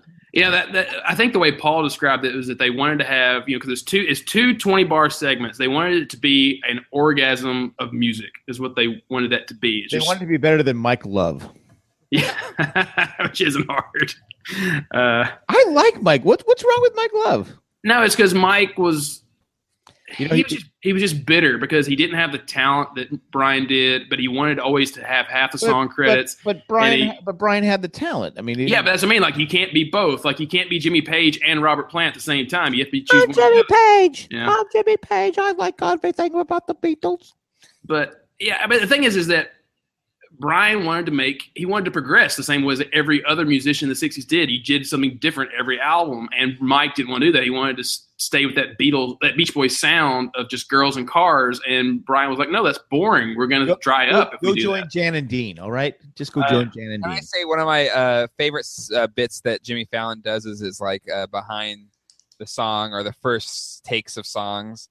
And he does a great one with the Beach Boys. I've seen that one. Yeah, it's fantastic. Yeah. You ever seen you've seen the miniseries of the Beach Boys? Didn't we watch that, Jay? Yeah, the one with that where Brian Wilson's dad is really a jerk. He's always on the A-hole, not an A-hole. The Beatles, Brian Wilson's dad is that's Beach Boys. That's Beach Boys. Yeah, he sold their songbook for what, $100,000 or something like that. Yeah, let's be honest. The best Beach Boy is Uncle Jesse. Actually, I saw the Beach Boys twice, and once was Uncle Jesse was the drummer. The Beach Boys was my first ever concert. Nice. All right, so that is my pick there. A Day in the Life. Day in the Life. Jackson, I guess I'm next. I debated going with Lover's Lament or going with something peppy. And I went with a song that it was the first Beatles song that I actually remember listening to and going, who is that? I was probably a 7 or 8. And I go, I like these guys. And it was Help. Help. And that's what I was debating between Yesterday and Help. And I went with Help because that's the song that I remember. Plus, I wanted something peppy. I knew you guys would go with the ballad thing. I need somebody help, not just anybody help. You know, I need someone they're basically crying out for help. It's like exactly that's as I say. Like Jack wants to go with the suicidal song, so it's it's just when you're driving, it's a great driving song. I just love that song. Like, be honest with you, there's not too many Beatles songs I'm gonna sit there and bash, right? Unless I'm trying. Oh, really? You mean the one that says that I voted for Trump and then I support Hitler? Well, if you play them, that's not my fault. You play them backwards. This one says, "Help if you play it backwards." It's help the poor. Oh, help your fellow neighbor. I mean, it's just I can't make this stuff up. This is a psychological ploy on your behalf, which is very well played because I think that the giving nature of our listeners who are on the Facebook group are going to see the poll and they're immediately going to want to help you. They didn't help me last week. They should have picked a little help. They should have picked a little help with my friends then. so subconsciously, they're gonna feel guilted into voting for you. That's true. Well played. But it's a great. But come on, is it not a great song? It's a great song, but it's not like it's not changing the world. Like, does it? Does every song have to change the world? Can't the song just be a good song? Why does everything? Oh, they can't be in the Hall of Fame because they didn't change the world with their music. If that's on the radio, you're not going to change the dial. You're going to listen to that song. Yeah, but if you're going up against "Here Comes the Sun" and "A Day in the Life," you're squarely in third place right now. Well, if I voted for Trump and support Hitler, sure. If I want to help people and help mankind, then yeah, I'm going to vote for Help. No, I mean, Help's a great song. It has help right in the name. Like I said, I could have gone. There was so many songs because since I suggested this, you listen to the Beatles station and you go, oh, that's a great song. Oh, that's a great song. Why don't I pick that song? I should pick that song. But I mean, there's There's so many different songs I could have picked, but I said, nope, I'm going to stick with the song because it's sentimental to me. That's a song when I was a kid I heard and said, I love these guys. And I got, and, you know, back and when I came back to them when I was in my early teens, late teens, early 20s. And that was when I lost my whole collection. I used to have 144 cassette tapes. And Dorothy Hamill wanted something peppy. And I was in Palm Desert where the temperature was like 115 degrees. So I said, oh, sure, Mrs. Hamill, I'll go out and get you. So I went out and got her Van Halen, some Beatles stuff. I think one Beatles sang in Van Halen. Well, I left the thing open on my front seat. You melted them? 144 tapes, about $500. It was by the time I got off work, it was a big ball of plastic. And I was able to salvage like 6 tapes, but not the cases. I was able to cut the things across. It took me for hours. So yes, Dorothy Hamill. I had every Beatles album on tape, the greatest hits album. I mean, everything Beatles I had, and Dorothy Hamill killed my collection. So there. So just for that, you should help me out and vote for me. Help. Pity vote. Any counter arguments here for Jack's selection of Help? I mean, Help's good. It's pre-pot Beatles. So it's not the most creative song in the world. They were on pot during that time. Come on. Actually, they were introduced to pot in early 1965. Can you not say that they were on pot? What do you want to say? We were on the number. They were on number one. Did you ever listen to a Beatles album? Just saying, they were stoned or they were high because. But that's not what we said in the 60s. This person is on pot sounds like you're in 8th grade health class learning the world of THC. That's even how they said it back then. That's how we said it in the 60s, man. Fairness, yeah, if we're going historically accurate references here. But they were on pot, man. You voted for Trump and you support Hitler. They were introduced to whatever the boss wanted me to call it. They were stoned throughout the filming of the film Help for the first time. Bob Dylan introduced them to it, and that's why Rubber Soul is such a drastic change in their songwriting. Hey, but I mean, if I'm gonna go with a song off of the album Help, though, like, Ticket to Ride is way more creative than Help is. Another great song, but it wasn't the first song that I remember in my youth. Has that kind of classic Ringo drum lick. Where just people don't give Ringo enough credit, but his drum licks are you hear it and you know the song. What song were you talking about? Which one? Ticket to Ride. Yeah, Ticket to Ride. Ticket to Ride is really the most creative original song on the album Help, other than Yesterday. And another thing about this Beatles station is you find out that you hear the solo work they do, and Ringo Starr doesn't get enough credit. His solo stuff, he has a lot of great songs as a soloist. Yeah. So I'm just saying. And, if you like Ringo, you'll vote for Help. I say, no, no, no, no, I don't smoke it no more. Smoke it no more. I'm tired of waking up on the floor. I got all right. Last song. I'm on pot, so help me, please. I will say, if anybody did pick Little Help from My Friends, where I would say Joe Cocker is the better version. So you can't. Yeah, agreed. Agreed. All right. Let's close it out with Mr. Chris in Boston. Your pick was taken by. Yes. So my second pick was actually a very close, if not a tie, with the first. And I'm also going to go with a George Harrison song. Damn it. Of the White Album. Oh. And this may be in my opinion, one of the coolest guitar songs by the Beatles. For a couple of reasons, but the inspiration behind the song is also something that I think is pretty cool, and I learned a lot more about the song after researching and looking at some and making sure I knew what my picks were for this week. But that song is "While My Guitar Gently Weeps." I look at you all, see the love that's sleeping. I thought for sure you were going with Piggies.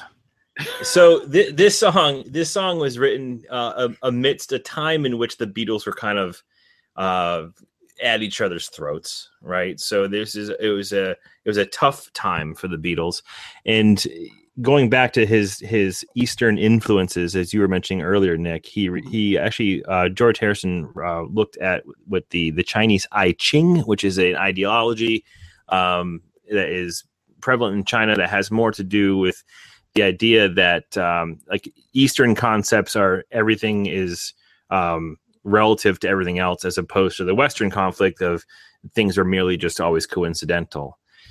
So he wrote this song after looking at the I Ching, and he actually opened the book up to a page that he opened up the page and he saw the words "gently weeps." And then he just decided to write a song surrounding that, kind of going along with how everything is related to each other. So he wrote this song.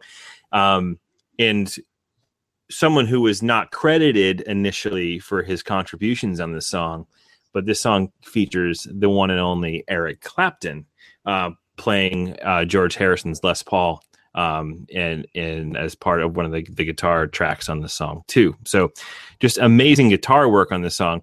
But there's also a very cool lyric that was omitted from the actual song, which I thought was very, very cool. So the unused line was with the line that started off the song. And it says, "The problems you sow are the troubles you're reaping. Still, my guitar gently weeps." And I think that those two lines, I'm pissed that they're not in there. I think that it's just the song is amazing, and I think that it tells a real story of like of sadness. So it's kind of like the opposite of "Here Comes the Sun" for me, but beautifully written, and it's one in my opinion and many people's opinions one of the best guitar songs ever written. Yeah, there's actually another verse too that was left off the studio version. If you listen to the acoustic version, his original demo, there's actually another verse. Yeah, that's the one off the Love. Yeah, the Love track. Yeah, it was really he had played Paul and George the original acoustic demo of it, and they both passed on it. They didn't like the song, but like you said, they were fighting. They really weren't getting along. And so George just said, "The hell with you guys. I'm going to record it anyway." And that's when he said, "The hell with you guys. Yeah, the hell with you guys. I'm going to play it anyway." That's pretty Paul. But so he sure Paul. You probably got to do like the head bob. Yeah. Well, I said, "I like my track better than yours." According to Jay, Paul McCartney is an a-hole. Yeah.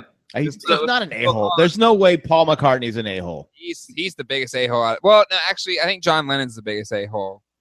Paul's the second biggest. Well, yeah, it depends on what you... Yeah, like, Paul was an a-hole because he always wanted them to work. He always had the most songs. And John was just an a-hole because he had issues. But anyway, so George was like, I like them all, for the record. I'm going to make the track anyway, so... He decided to bring Eric in because I need someone to play lead while I play the acoustic.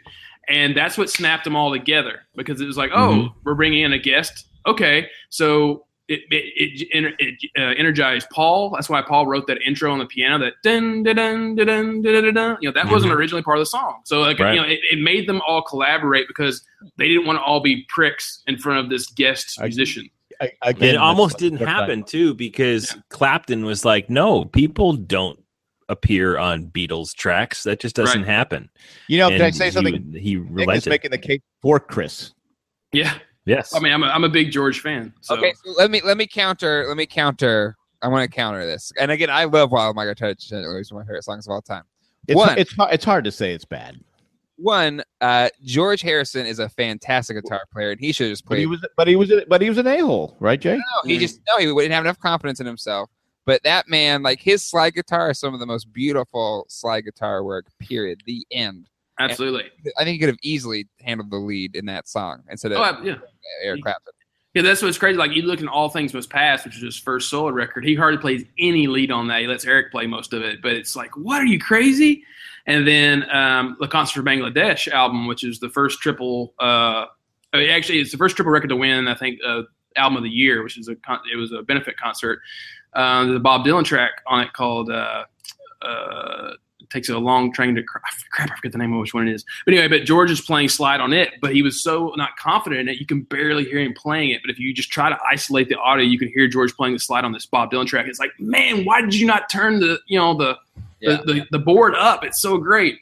But yeah, the only thing I don't like about, and I agree with Eric didn't want to play lead on it because like like Chris said, is that no one that wasn't a Beatle didn't play on Beatles records. And so they took they took Eric's guitar solo and they put it in a wobbler on the board to give it that Beatle sound kind of. And so it kind of takes away from the guitar solo. That's why you have that, it's that weird sound, because Eric's guitar would have sounded too creamish. So they tried to make it sound like Beatles. The second thing that I have against this track is similar to what I was talking about. Have you made one? I made the first one was that he should have played the lead himself. Okay. Second thing is that same rule that I give to A Little Help From My Friends, that the Joe Cocker one was better. How can you not talk about Prince's amazing run on that solo for the Rock and Roll Hall of Fame induction of George Harrison in, 2004? It's incredible. Where, Prince literally lit George Harrison's son's face on fire. You see it in the video. So you're saying when Hart did the tribute to Led Zeppelin, that Hart's version was better than Stairway to Heaven? No, I'm saying you cannot watch. I mean, it's one of the best solos ever captured on film. It was one of the best covers ever captured on film, and they didn't even capture it all. They had to cut the recording because he just kept playing. It was amazing. You can't really. I'm just I'm coming up with negatives out of nothingness. But still, I hate when people do that. Yeah, yeah. Legit, Jack. Not my only negative. If you play it backwards, it says I had dinner at Jeffrey Dahmer's house last night. So, and I ate bacon. I had cheese. Evil bacon. Better than real bacon. So it's hard to criticize the song, but again, if you play it backwards, there's a message to it that really is. Is that what you want for your children to listen to? Is that a number one Kindle or is that a slab of bacon? I can't tell. Is that a finger? Or is that? Even George said that he didn't like the studio version of that song as much. So I actually think he likes the Concert for Bangladesh live version. I think it's the superior version of While My Guitar Gently Weeps. It's just as a much more up feeling to it. And I like the acoustic version personally. I think it's just a beautiful little song. But I mean, they're all good.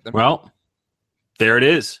You know, it's funny. So we picked four songs. We could have easily picked another 30 or 40. Oh, absolutely. My two backups, no one even mentioned. So, there's so many Beatles songs I love. What was your backup? My backup was Yesterday. Okay. Both off the Help record. Interesting. Okay. Jack's a bun, patty bun kind of guy. Yeah. My backup I know would not have won at all, but it's just I love it for a lot of reasons, which was I'm Only Sleeping by John off the Revolver record. Okay.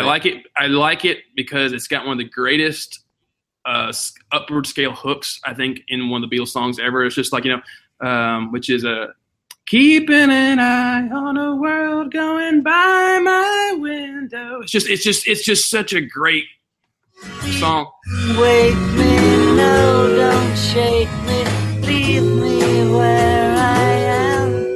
I'm only sleeping. I just about that track is it's not on the American pressing of Revolver. No, it's not. It's on Yesterday and Today off of which is that, but it's on the UK version of Revolver. So I go by the UK because those are the original intents. But also it's also the first track I said earlier was it's the first time you have backwards guitar soloing in it, which is also George influence. It's just such a great.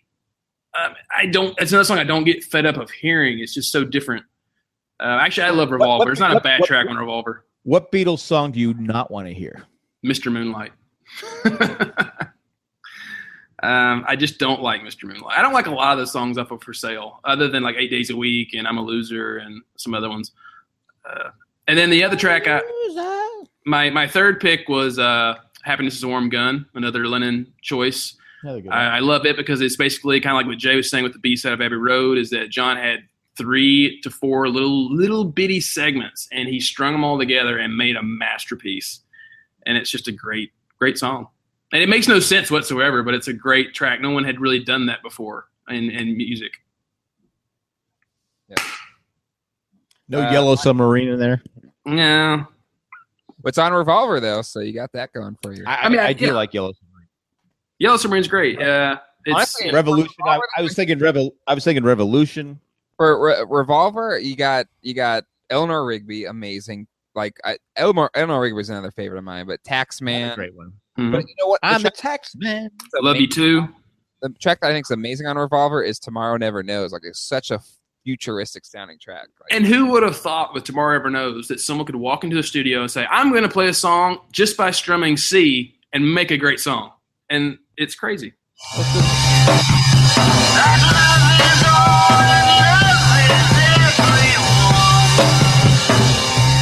Incredible. And that kind of goes back to what Chris was saying with George quoting the I Ching. This is basically John reading the Tibetan Book of the Dead. Like, most of those lyrics are direct from that. So it shows, what they're reading, all the Eastern influences, because that's all that, turn off your mind, relax, and float downstream. That's what all that's about. It's just like, let go of the material world, let go of your possessions, just go with the way life naturally flows. And it's great. I mean, that's what was great about Beatles records anyway, is that, as they matured, they were teaching us, they're teaching everybody, like, this is what I learned here. Like, you go out and learn yourself. I had my third pick, so that I'll tell you, my Guitar Gently Weeps was my second pick. The third one was, for me, was one of the probably the most popular and most successful Beatles songs, having 9 weeks as a number one song in the United States. It's a touching song. That's Hey Jude. Yeah. Hey Jude's an amazing song, but the inspiration behind Hey Jude is actually what kind of did it for me. So for those who don't know, back when John was banging Yoko and split up his marriage, so he actually tried to get his friend to sleep with his wife so that he could sue his wife for custody. Yeah. So he was cheating on his own wife with Yoko. So Julian, which was the son of, Cynthia? John, I believe. Cynthia and John. That's the song Hey Jude is actually about him, because after the breakup, there was a time in which, Cynthia and Julian were kind of left in the lurch while John went off and was banging the new broad. But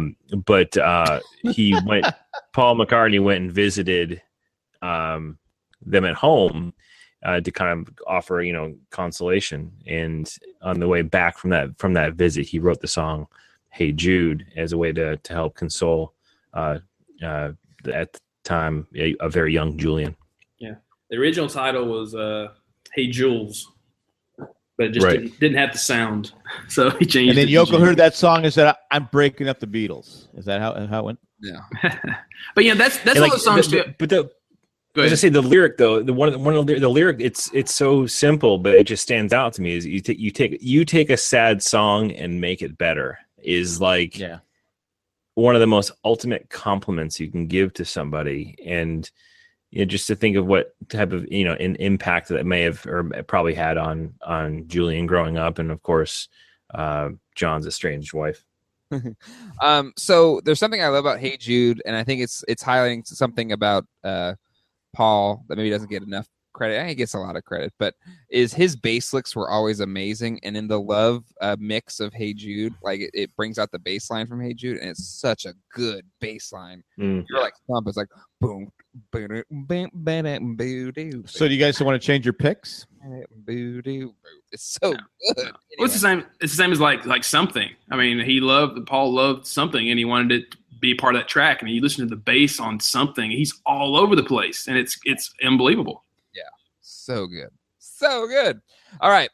So there you go, people. It is officially Here Comes the Sun versus A Day in the Life versus, I don't know, some run-of-the-mill pre. Help. If you play it backwards, it's still Help. No one picked a Paul song. How sad.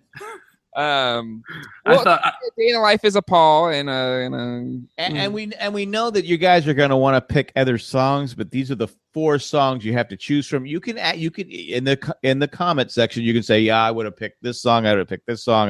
You have to vote for one of these four. These are the four you have to vote for. Again, we know that's the Beatles. There's probably, again, if we would have picked I could have picked 10 songs easily. I'm really surprised, Jake. I really thought you were going to go with Octopus's Garden. You know, I really thought, you know, I could picture you, you know, a young lad, you know, having some Mentos going like, man, that's deep, man. That's Octopus, man. He's making a garden. Now, when did that song come out? 66, 69. 68? 69. I was 7, so I probably wasn't getting too many Mentos at 67. Maybe 70. I'll give him some credit for going a little more sophisticated with help, because I could have sworn he went with Twist and Shout or She Loves You. Yeah. That's what I thought. Yeah. I love those songs. Don't get me wrong. But you would have gone with a Ferris Bueller defense. Yeah. Well, we used to do that. It's a historic case. It's exactly. We used to do that at the rink. We just to piss off the at the ice capades, the mall we were in. The Johnny Cochran Chewbacca defense. It's his Ferris Bueller. Exactly. Scream at the top. Titled, the Ferris Bueller defense. All right. So there you go. So what other song would you have gone with, Jay, other than all the other Beatles songs? I think some good ones that people might have, Blackbird, In My Life. In My Life's a good one. See, but Blackbird, I was toying with the idea of Blackbird, but I don't think it was nearly as, I dare say, complex of a choice. It was the only case you can really make for Blackbird is that it is a beautiful acoustic song, but it's one of the very few times Paul actually wrote a political song. Like he always wrote a love song, always. And Blackbird is one of the few times he's like, I'm going to be like crap. Yeah. No, but it was about the civil rights movement. Yeah, it's funny. Because you know, right. For people who might not know English slang, bird is woman, you know, and so that's when he's a black woman, you know, singing into the night. It's like, oh, that's what he means. It's funny. Like I go to like Bob Marley and Three Little Birds. Like, how many people actually think that they're like, oh man, you make sure like three little birds outside your house. Like he means three women sitting outside his door singing. That's what he means. But that's what's great about. That's what's great about. I'm sorry, I forgot. Nick forgot to say spoiler alert. Oh yeah, spoiler. Yeah, song's been around for 40 years. Well, if someone wants to give us a bad review, maybe Red Mike. If anyone's gonna give us a bad review, it's gonna be AT&T for this episode. All right. So and Paul McCartney, who's still alive and is an a-hole. So. And along with Mike Love. Yeah. Did you guys talk about Wonder Woman last week without me? Or we did not. We were waiting for you. We waited for you. Here we go. Our Wonder Woman review. It's nice that it's at the end of the podcast because if you haven't seen it, you can just stop listening now. So before you stop listening. Exactly. I want to thank people that make this show possible, our patrons, especially Tack from Tokyo, Echo Character, and Molly the Millennial. Give us a call at 385-309-0311. Give us an email at jayandjack@gmail.com and join our Facebook group at facebook.com/group/jayandjackgroup. Also, there's a lot of exclusive stuff that is posted on our patrons Facebook group, especially by Chris in Boston. So if you are a patron at $5 or more a month, you get access to this Facebook group. So become a patron today. All right. So Wonder Woman.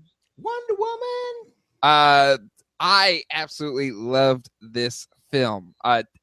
The DC movies post The Dark Knight trilogy have been crap. Yep. And this one was a pretty damn good superhero movie, if not one of the best superhero movies I've seen in a while. Yeah. Nick, you should go Nick now, so you can be kind of like the not the polarizing, but not the aligning. No. I mean, you guys can go ahead and be the positive. I'm usually the negative. About this. You know. I was going to say, I can't believe the Suicide Squad already got greenlit for a sequel. I'm like, are you kidding me? Did you watch the first one?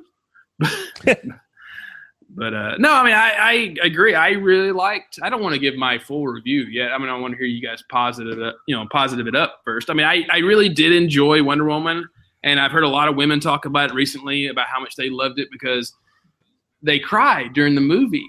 Because they said, like, I wish this movie would have come out when I was 8 years old or when I was 10 years old because it would have meant so much to me as a child. And I totally sympathize with that, and I can totally relate to that. Like, because, I mean, how many movies did we have growing up as kids? That we had He-Man, you know, and so many – and Superman and everything where you had strong male role models. And, you know, as men, we don't really think about that, how there wasn't – I mean, what'd you have? You had Supergirl in the late 80s, which was lame.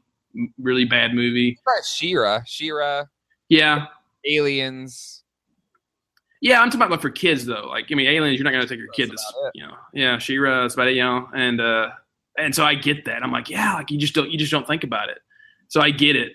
But you know, I love the first act. I think all three of us, I don't think Jack's seen it yet, but I loved the first act. I thought it was beautifully shot. That whole little girl when she's running, you know, and she's like jumping and they catch her. I was like, that is so, I mean, it's beautiful shots. Everything, the CGI was great. First act was absolutely brilliant. Oh, Chris, we lost Chris. There I am. Okay. But my only negative, I mean, you almost made Chris. Yeah, you guys go ahead and talk. I'll get into the second act after you guys hear your guys' opinion. I love this movie. So I really did. And I went into the movie not thinking I was going to be like, oh my God, this is the fantastic flick. I went into the movie to be entertained. I left that movie like in awe is very strong, but it's pretty close to the feeling I had when I left the theater because I don't think I've liked a movie like a superhero movie in the way that I liked this one before. That's an interesting way to describe it, but I will say, Jay, I agree with you. It's one of the best superhero movies in a long time. I am on record in saying that I feel this is the best DC movie. I actually put this above The Dark Knight, partly because I'm part of a very small group of people that don't think The Dark Knight is as great as many people think it is, but I hold this movie up there pretty damn high, and I actually put it in my top 5 of all-time superhero flicks. One of the very interesting things, first of all, number one, Gal Gadot as Wonder Woman is just so damn likable. She does a phenomenal job. You fall in love with the character. She makes it very easy because she looks amazing. But you fall in love with her as Wonder Woman because she just does a phenomenal job. And there's a few scenes in the movie that actually evoked an emotion for me as well. Not to the point where I was crying, but to the point where I got real excited. And I described this on Owen and Baru podcast where it was I tried to describe the feeling that I've got, and the best way I could do it, and I did in the Star Wars terminology, is that the feeling you got the first time you saw Count Dooku come out and challenge Yoda to a lightsaber duel. And it's that I remember sitting in the movie theater and just being overcome with like giddiness, like having the goosebumps and getting excited and having the tingly, you know, getting super pumped about that scene and having such a great time watching that, you know, in the theater live. I had that same feeling like 5 times throughout Wonder Woman in their fight scenes, like every single one. And I will, we did say spoiler alert earlier.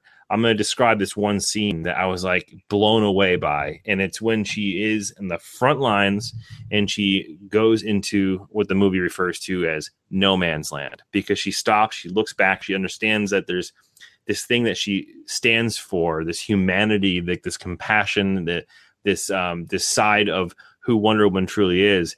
And she decides to go against what her supporting cast is trying to get her to do, to move past this and kind of get to go do something else that's going to help to move them forward. She says no. This is setting in World War I, so it's trench warfare. So trench warfare. I'm trying not to describe it too much. I don't want to be very spoilery, but she decides to go against what everyone else is saying and stand up for the little guy essentially. And she goes up into this battle where it's just like, oh my God, like that one scene. I was just like blown away by like just the cinematography, the actual action, like the set of balls that this woman has, right? You know what I mean? And it was interesting. I was reading an article. There was an interview of is it Patty Jenkins, the director, who, by the way, is a super cougar. She was on some late night show the other night. I was like, you're very attractive. But she was saying that, yeah, she was saying at first, the cast and the crew didn't understand why she wanted to direct the movie in this particular, you know, direction for that scene. They didn't quite get and understand the reason why they were doing it until after they saw the test footage, and they're like, and they had the same emotion, the same feeling that I'm describing right now, of how it really just kind of added to that persona, added to the you know, the who Wonder Woman truly is. Yeah, and I actually got misty eyed. I got a little dusty during that scene because especially like just an emotional, like powerful scene, and she's just like with the shield, and it's just all coming, and she's just taking it on. It was a really powerful scene. And it really was, and like, and that feeling you got through that scene was shared amongst other fight scenes and other scenes in which he's just shown this amazing, you know, heroism. And I hate to be a dude for a second, but you take all that great story, you take all that great acting, you take all that great feeling and emotion and direction of this depiction of a hero, and you put her under it all, and it makes it 10 times better. But like the best way I can describe is from a hero perspective. She's probably like the most pure superhero, like untainted by anything else. Like she's just purely good. Well, that's kind of always my problem with Superman, because Superman's going to be very similar, right? Very much just like good, you know, righteous, whatever. And that's what, and the DC's kind of ruined Superman by making him all brooding and Batman-esque. That's supposed to be Batman. And what I love is that they let Wonder Woman be Wonder Woman, and what makes her so good. But can I just also say, just from like the glut of superhero movies that have been out, how thankful I was this wasn't like a hole in the sky kind of conclusion of just some big thing that's like destroying the world. And like, right. The problem was like since Avengers, like Avengers was amazing, but it just the finale of that movie was crazy hole in the sky situation where, you know, crap was coming down, I was going to destroy the world. And since then, like almost every superhero movie or the ones that I feel like aren't that good to me, it has had that kind of same kind of ending. You know, Suicide Squad had the hole in the sky ending. Superman versus Batman had a hole in the sky ending. Doctor Strange. I mean, so many have had that. So I was thankful that, you know, you think you're going this one way, and it kind of shifts and pivots, and it's actually, it has so much more meaning. The actual finale of the movie, where it's about much more than just this big thing in the sky that's going to destroy everything. It was even a philosophical battle that was happening, which I really appreciated. And kudos to the supporting cast too. Like Chris Pine, not that Chris, did a great job as Steve Trevor. So there's scenes there that there's a few times like I was getting emotional, but that scene that you were talking about, Boston, I was just like, oh my god, I'm really feeling feels right now. I don't know why I'm feeling this. Like it was just such a statement, man. Like it was just. You got to see it. If you're listening now and you've gotten through the amount of spoilers that we've shared, we have not spoiled the movie for you. I can guarantee you that. But if you're contemplating whether or not you want to see it, like I can't recommend it enough. And I'm looking forward to going back. I'm going to take my wife to go see it eventually when she gets around to wanting to go to the movies. But like the whole Wonder Woman persona. For anybody, for it's for moms, like, you know, for anybody who's, again, I don't want to belabor the idea of what my wife went through, but you know, those are the personas that you take on. Like she was gifted like Wonder Woman shirt. She was actually Wonder Woman last Halloween, as kind of like, you know, going through a battle or going through any type of any type of situation where you're oppressed either by disease or just. In general, I mean, it's such a great representation of a strong woman lead that I think is going to be refreshing, and we're going to see a lot more of. All right, now let's let Nick dump on all of it. I just made it so hard for Nick to be an ASS. No, I mean, like I said, like I do like the movie, and I won't say don't go watch it. Okay, it's just that I've always been a plot person, and I'm gonna have quirks with little things that. People just don't do, you know, or convenience for editing sake. You know, it's like, I remember like when they get on the sailboat, which is supposed to be somewhere around Greece, I would assume. And then the next day they're in London. I'm like, wow, look at that. Like, was Wonder Woman on the boat? Yeah. The well, It's Wonder Woman. I'm just saying, like she got in her invisible plane, her invisible jet. Oh, you don't know for sure whether or not it was the Game of Thrones way of traveling. You know, like And but sometimes in a fantasy show, I haven't seen the movie yet. And he said, wasn't he taken in like by some tugboat or something that helped? He said that's how we got here. So a tugboat took him all the way from Greece to London. I don't think so. What about the invisible plane? Still from Greece to London? Do you know personally? I'm just saying, like, okay, that's a little one, but like, okay, like one of my issues was, okay, it's kind of, I have lots of different points to make here, but like, I love the first act, but as soon as they get to London, it's where it started to unravel for me because I felt the momentum and the character focus changed from Wonder Woman to Chris Pine's character, and he was the voice of reason to her as well as the comic relief because all the other side characters that were in their squad were irrelevant. You didn't really even care about them. They had no purpose really other than just to stand there and kind of go, yeah, let's do that, and be in awe of her character. Yeah, the dude from Trainspotting was a little oddly placed. Yeah.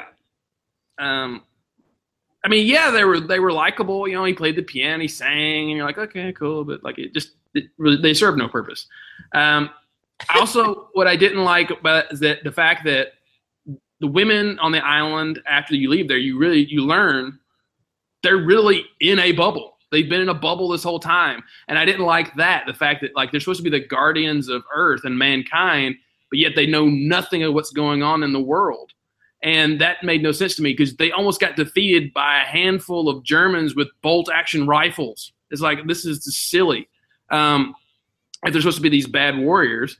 And then I didn't like also that – because it would have made much more sense if they knew what was going on in the world, that when they got to London and when they got to the front – when Wonder Woman did all these things that she did, if she was like, no, I've seen how you rule. I see how you do things. We're going to try my way. I would have respected it way much more. But instead, she stayed one-dimensional in her stubbornness and not willing to bend, not willing to learn, not willing to grow as a character. You actually don't see her grow as a character until the very last scene of the movie. And that really bothered me because that's what I'm saying about Chris Pine is that she stayed basically this stubborn, naive girl throughout the entire film until the end when she realized like, oh man, men have their flaws, but they also have good things. And I was like, okay. But here's like, even the whole time she's shown as a stubborn person, that's kind of her main personality trait. Even when she's a little kid, she's being told something, she does the opposite. So to me, it's still within the character. And I think that moment when she realizes her worldview is not the correct way, is this big moment for her as a character, as a hero. Mm-hmm. So I think if she went straight in as already kind of all knowing, I don't think you have this is like the origin story. So I think that moment where she realizes she was wrong, I think is that kind of pivot change for her where she truly becomes the hero Wonder Woman. I think she had a couple of those moments too, because going back to your point, Nick. First of all, your original point, the boat going, how they had the Game of Thrones travel sequence. But funny, interesting side story. That boat scene where they were all uncomfortable and he didn't want to lay next to her, and all, that entire scene was completely 100% ad libbed. Oh, really? Which is kind of cool and unscripted, right? So, but I think that going back to your point about, you know, they lived in this bubble and they're supposed to be these world defenders. That was her mom's choice. Yeah.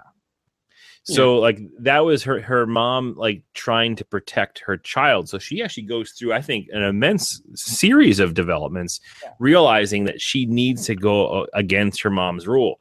Like when she starts realizing that she can actually jump, like, you know, hundreds of feet when she's going up to get to that tower, right? She's kind of realizing that, oh, you know, I need to tap into this. I need to be able to go and do what I'm supposed to do. And she's learning along the way what it is exactly that she's supposed to do. And I think she progressively gets to that point to the end where you're speaking of, and I think that's like her final development point in the movie, which finalizes, as Jay you mentioned, an origin story.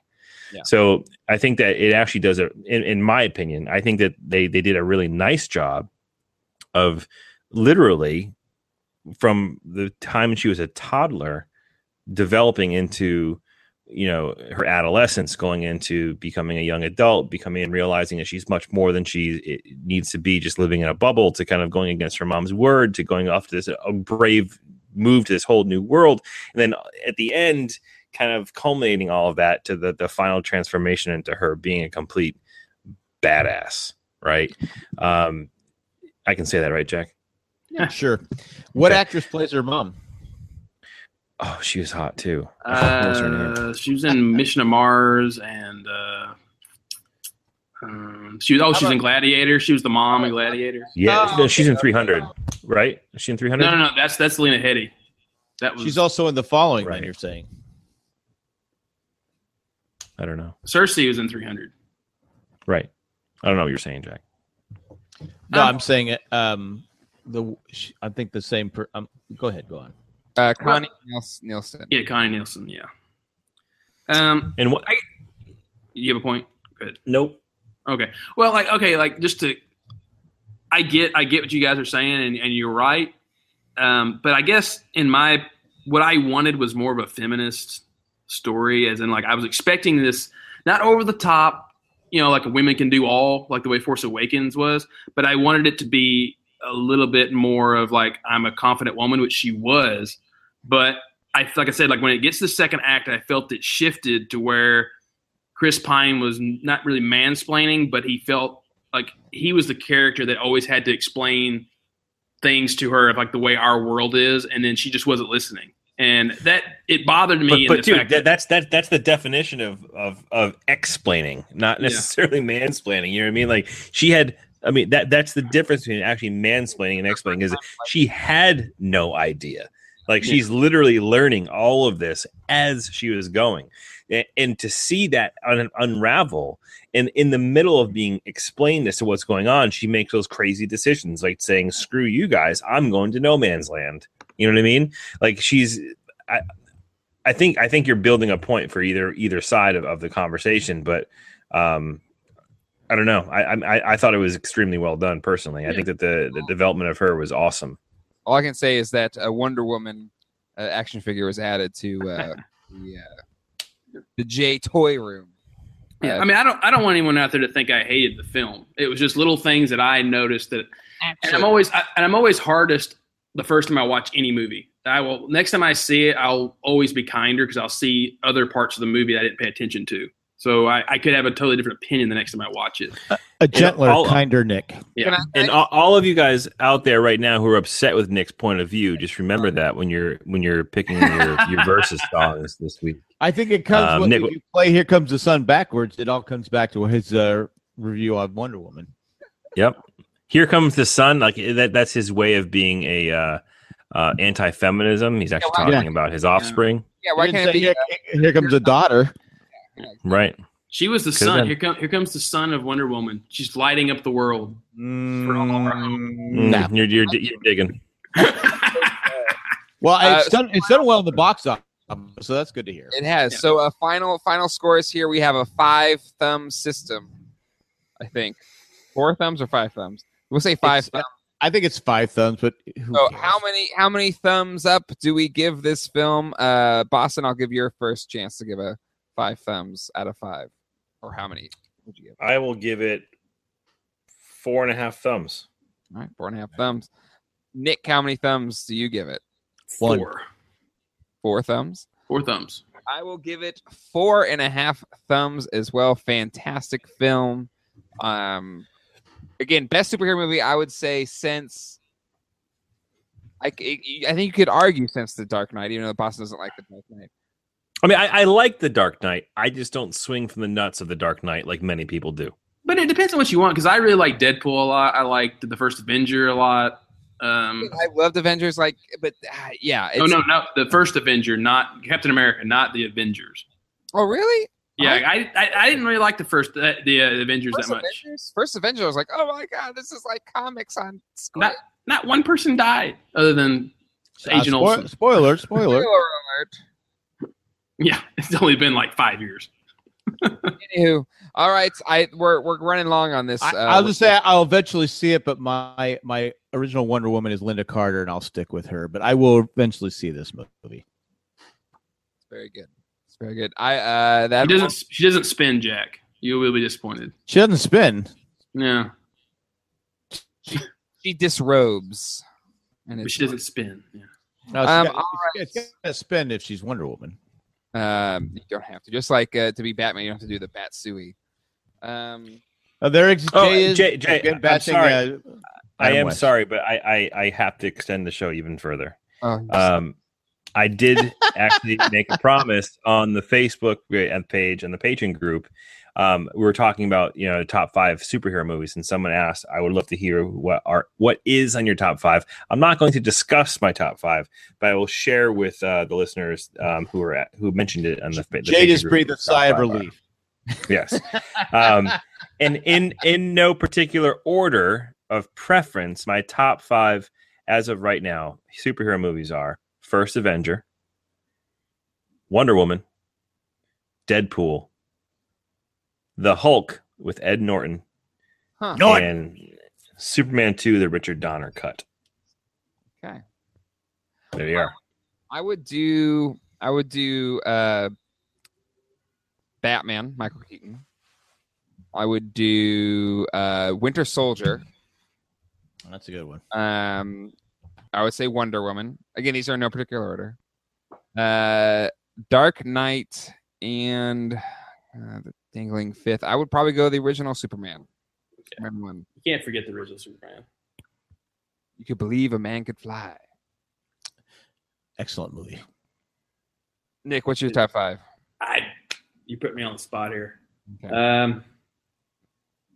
Original Superman would definitely be in my top 5 just because it's what started it all for me. Yeah. I'd have to make out a list. Okay, Jack, can you do one off the cuff? Well, let's see. Winter Soldier, the original Superman, Dark Knight. Yeah, basically. I'm trying to think. I don't know. Yeah, I mean, Deadpool's definitely in there. I like the original, the first Iron Man movie. I liked it. First Iron Man's very good. Mm-hmm. It doesn't quite hold up compared to like the newer ones that have been made since. But when it came out, it was like, wow, that's really good. I think it holds up still very well. I think it's funny. Movie. It's got comedy and stuff like that. It has a New Hope effect. Without that movie, there would be no Marvel Cinematic Universe. If that didn't exactly, there you go. Yeah, there you go. I think, the Adam West Batman movie that they had when he's carrying the bomb, where he's running through the thing, that has to be in there because it's Adam West, and I know Jay hates him. Not the one where they like shrink them all down with the vacuums. There's a little pile of dust. No. Where he's carrying the bomb that actually says bomb.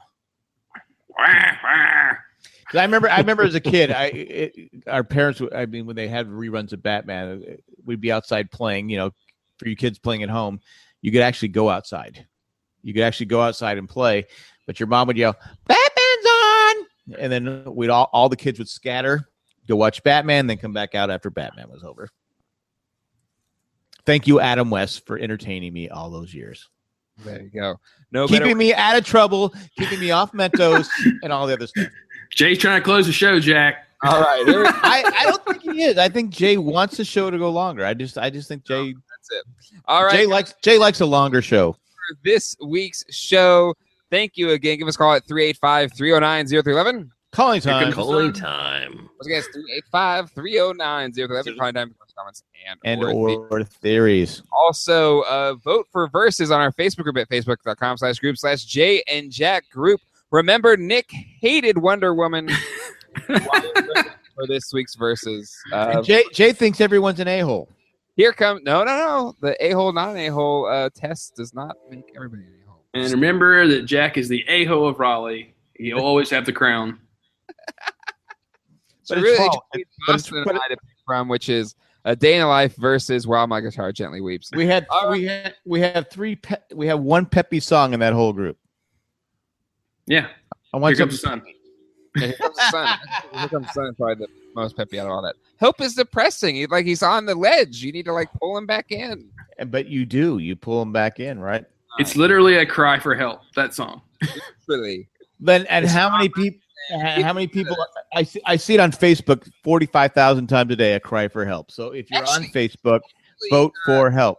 help was the cry out to somebody to get him out of his relationship, and Yoko answered that call. So really, help is the reason the Beatles broke up. But if you play it backwards, they say, John, stay away from Yoko. So it's clearly says that. I'm not one to blame Yoko on it. They were all just very the more they were developing and growing, there's no way you could have prime George Harrison. So Jay, if you want to vote for Jay, remember he's defending Yoko Ono, who broke up the Beatles. No, Help did, because Help brought about Yoko. Yeah, I need to help that guy. I heard that Help was about a wife that always wanted him to buy double ovens and spent money on Amazon that they didn't have. Well, it's funny you mentioned that because I was going to tell the story, but we got to pay off our debt. Got to pay off our debt. And she goes, so this is my wife. She goes, well, I ordered this like 2 months ago. And finally the other day I called her out. I said, you know, everything you order is on Amazon. It's within 2 days. And she just looked at me and went, I go, I'm not stupid. All right. We'll see you guys next time. Hasta luego and goodbye. Bye. While my guitar gently weeps. Here comes the sun.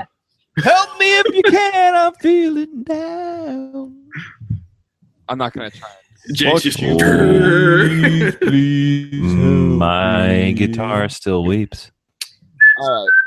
If you want something peppy, you don't have to listen to lyrics. It's peppy. Stop the record, Jack. Stop the recording. Oh, that's right. I was waiting for you to do it. All right, I'm going to stop the recording in 1, 5, 4, 3. Help, help, gently weeps. Help, help, 1, 2, 3, 4. Help, help.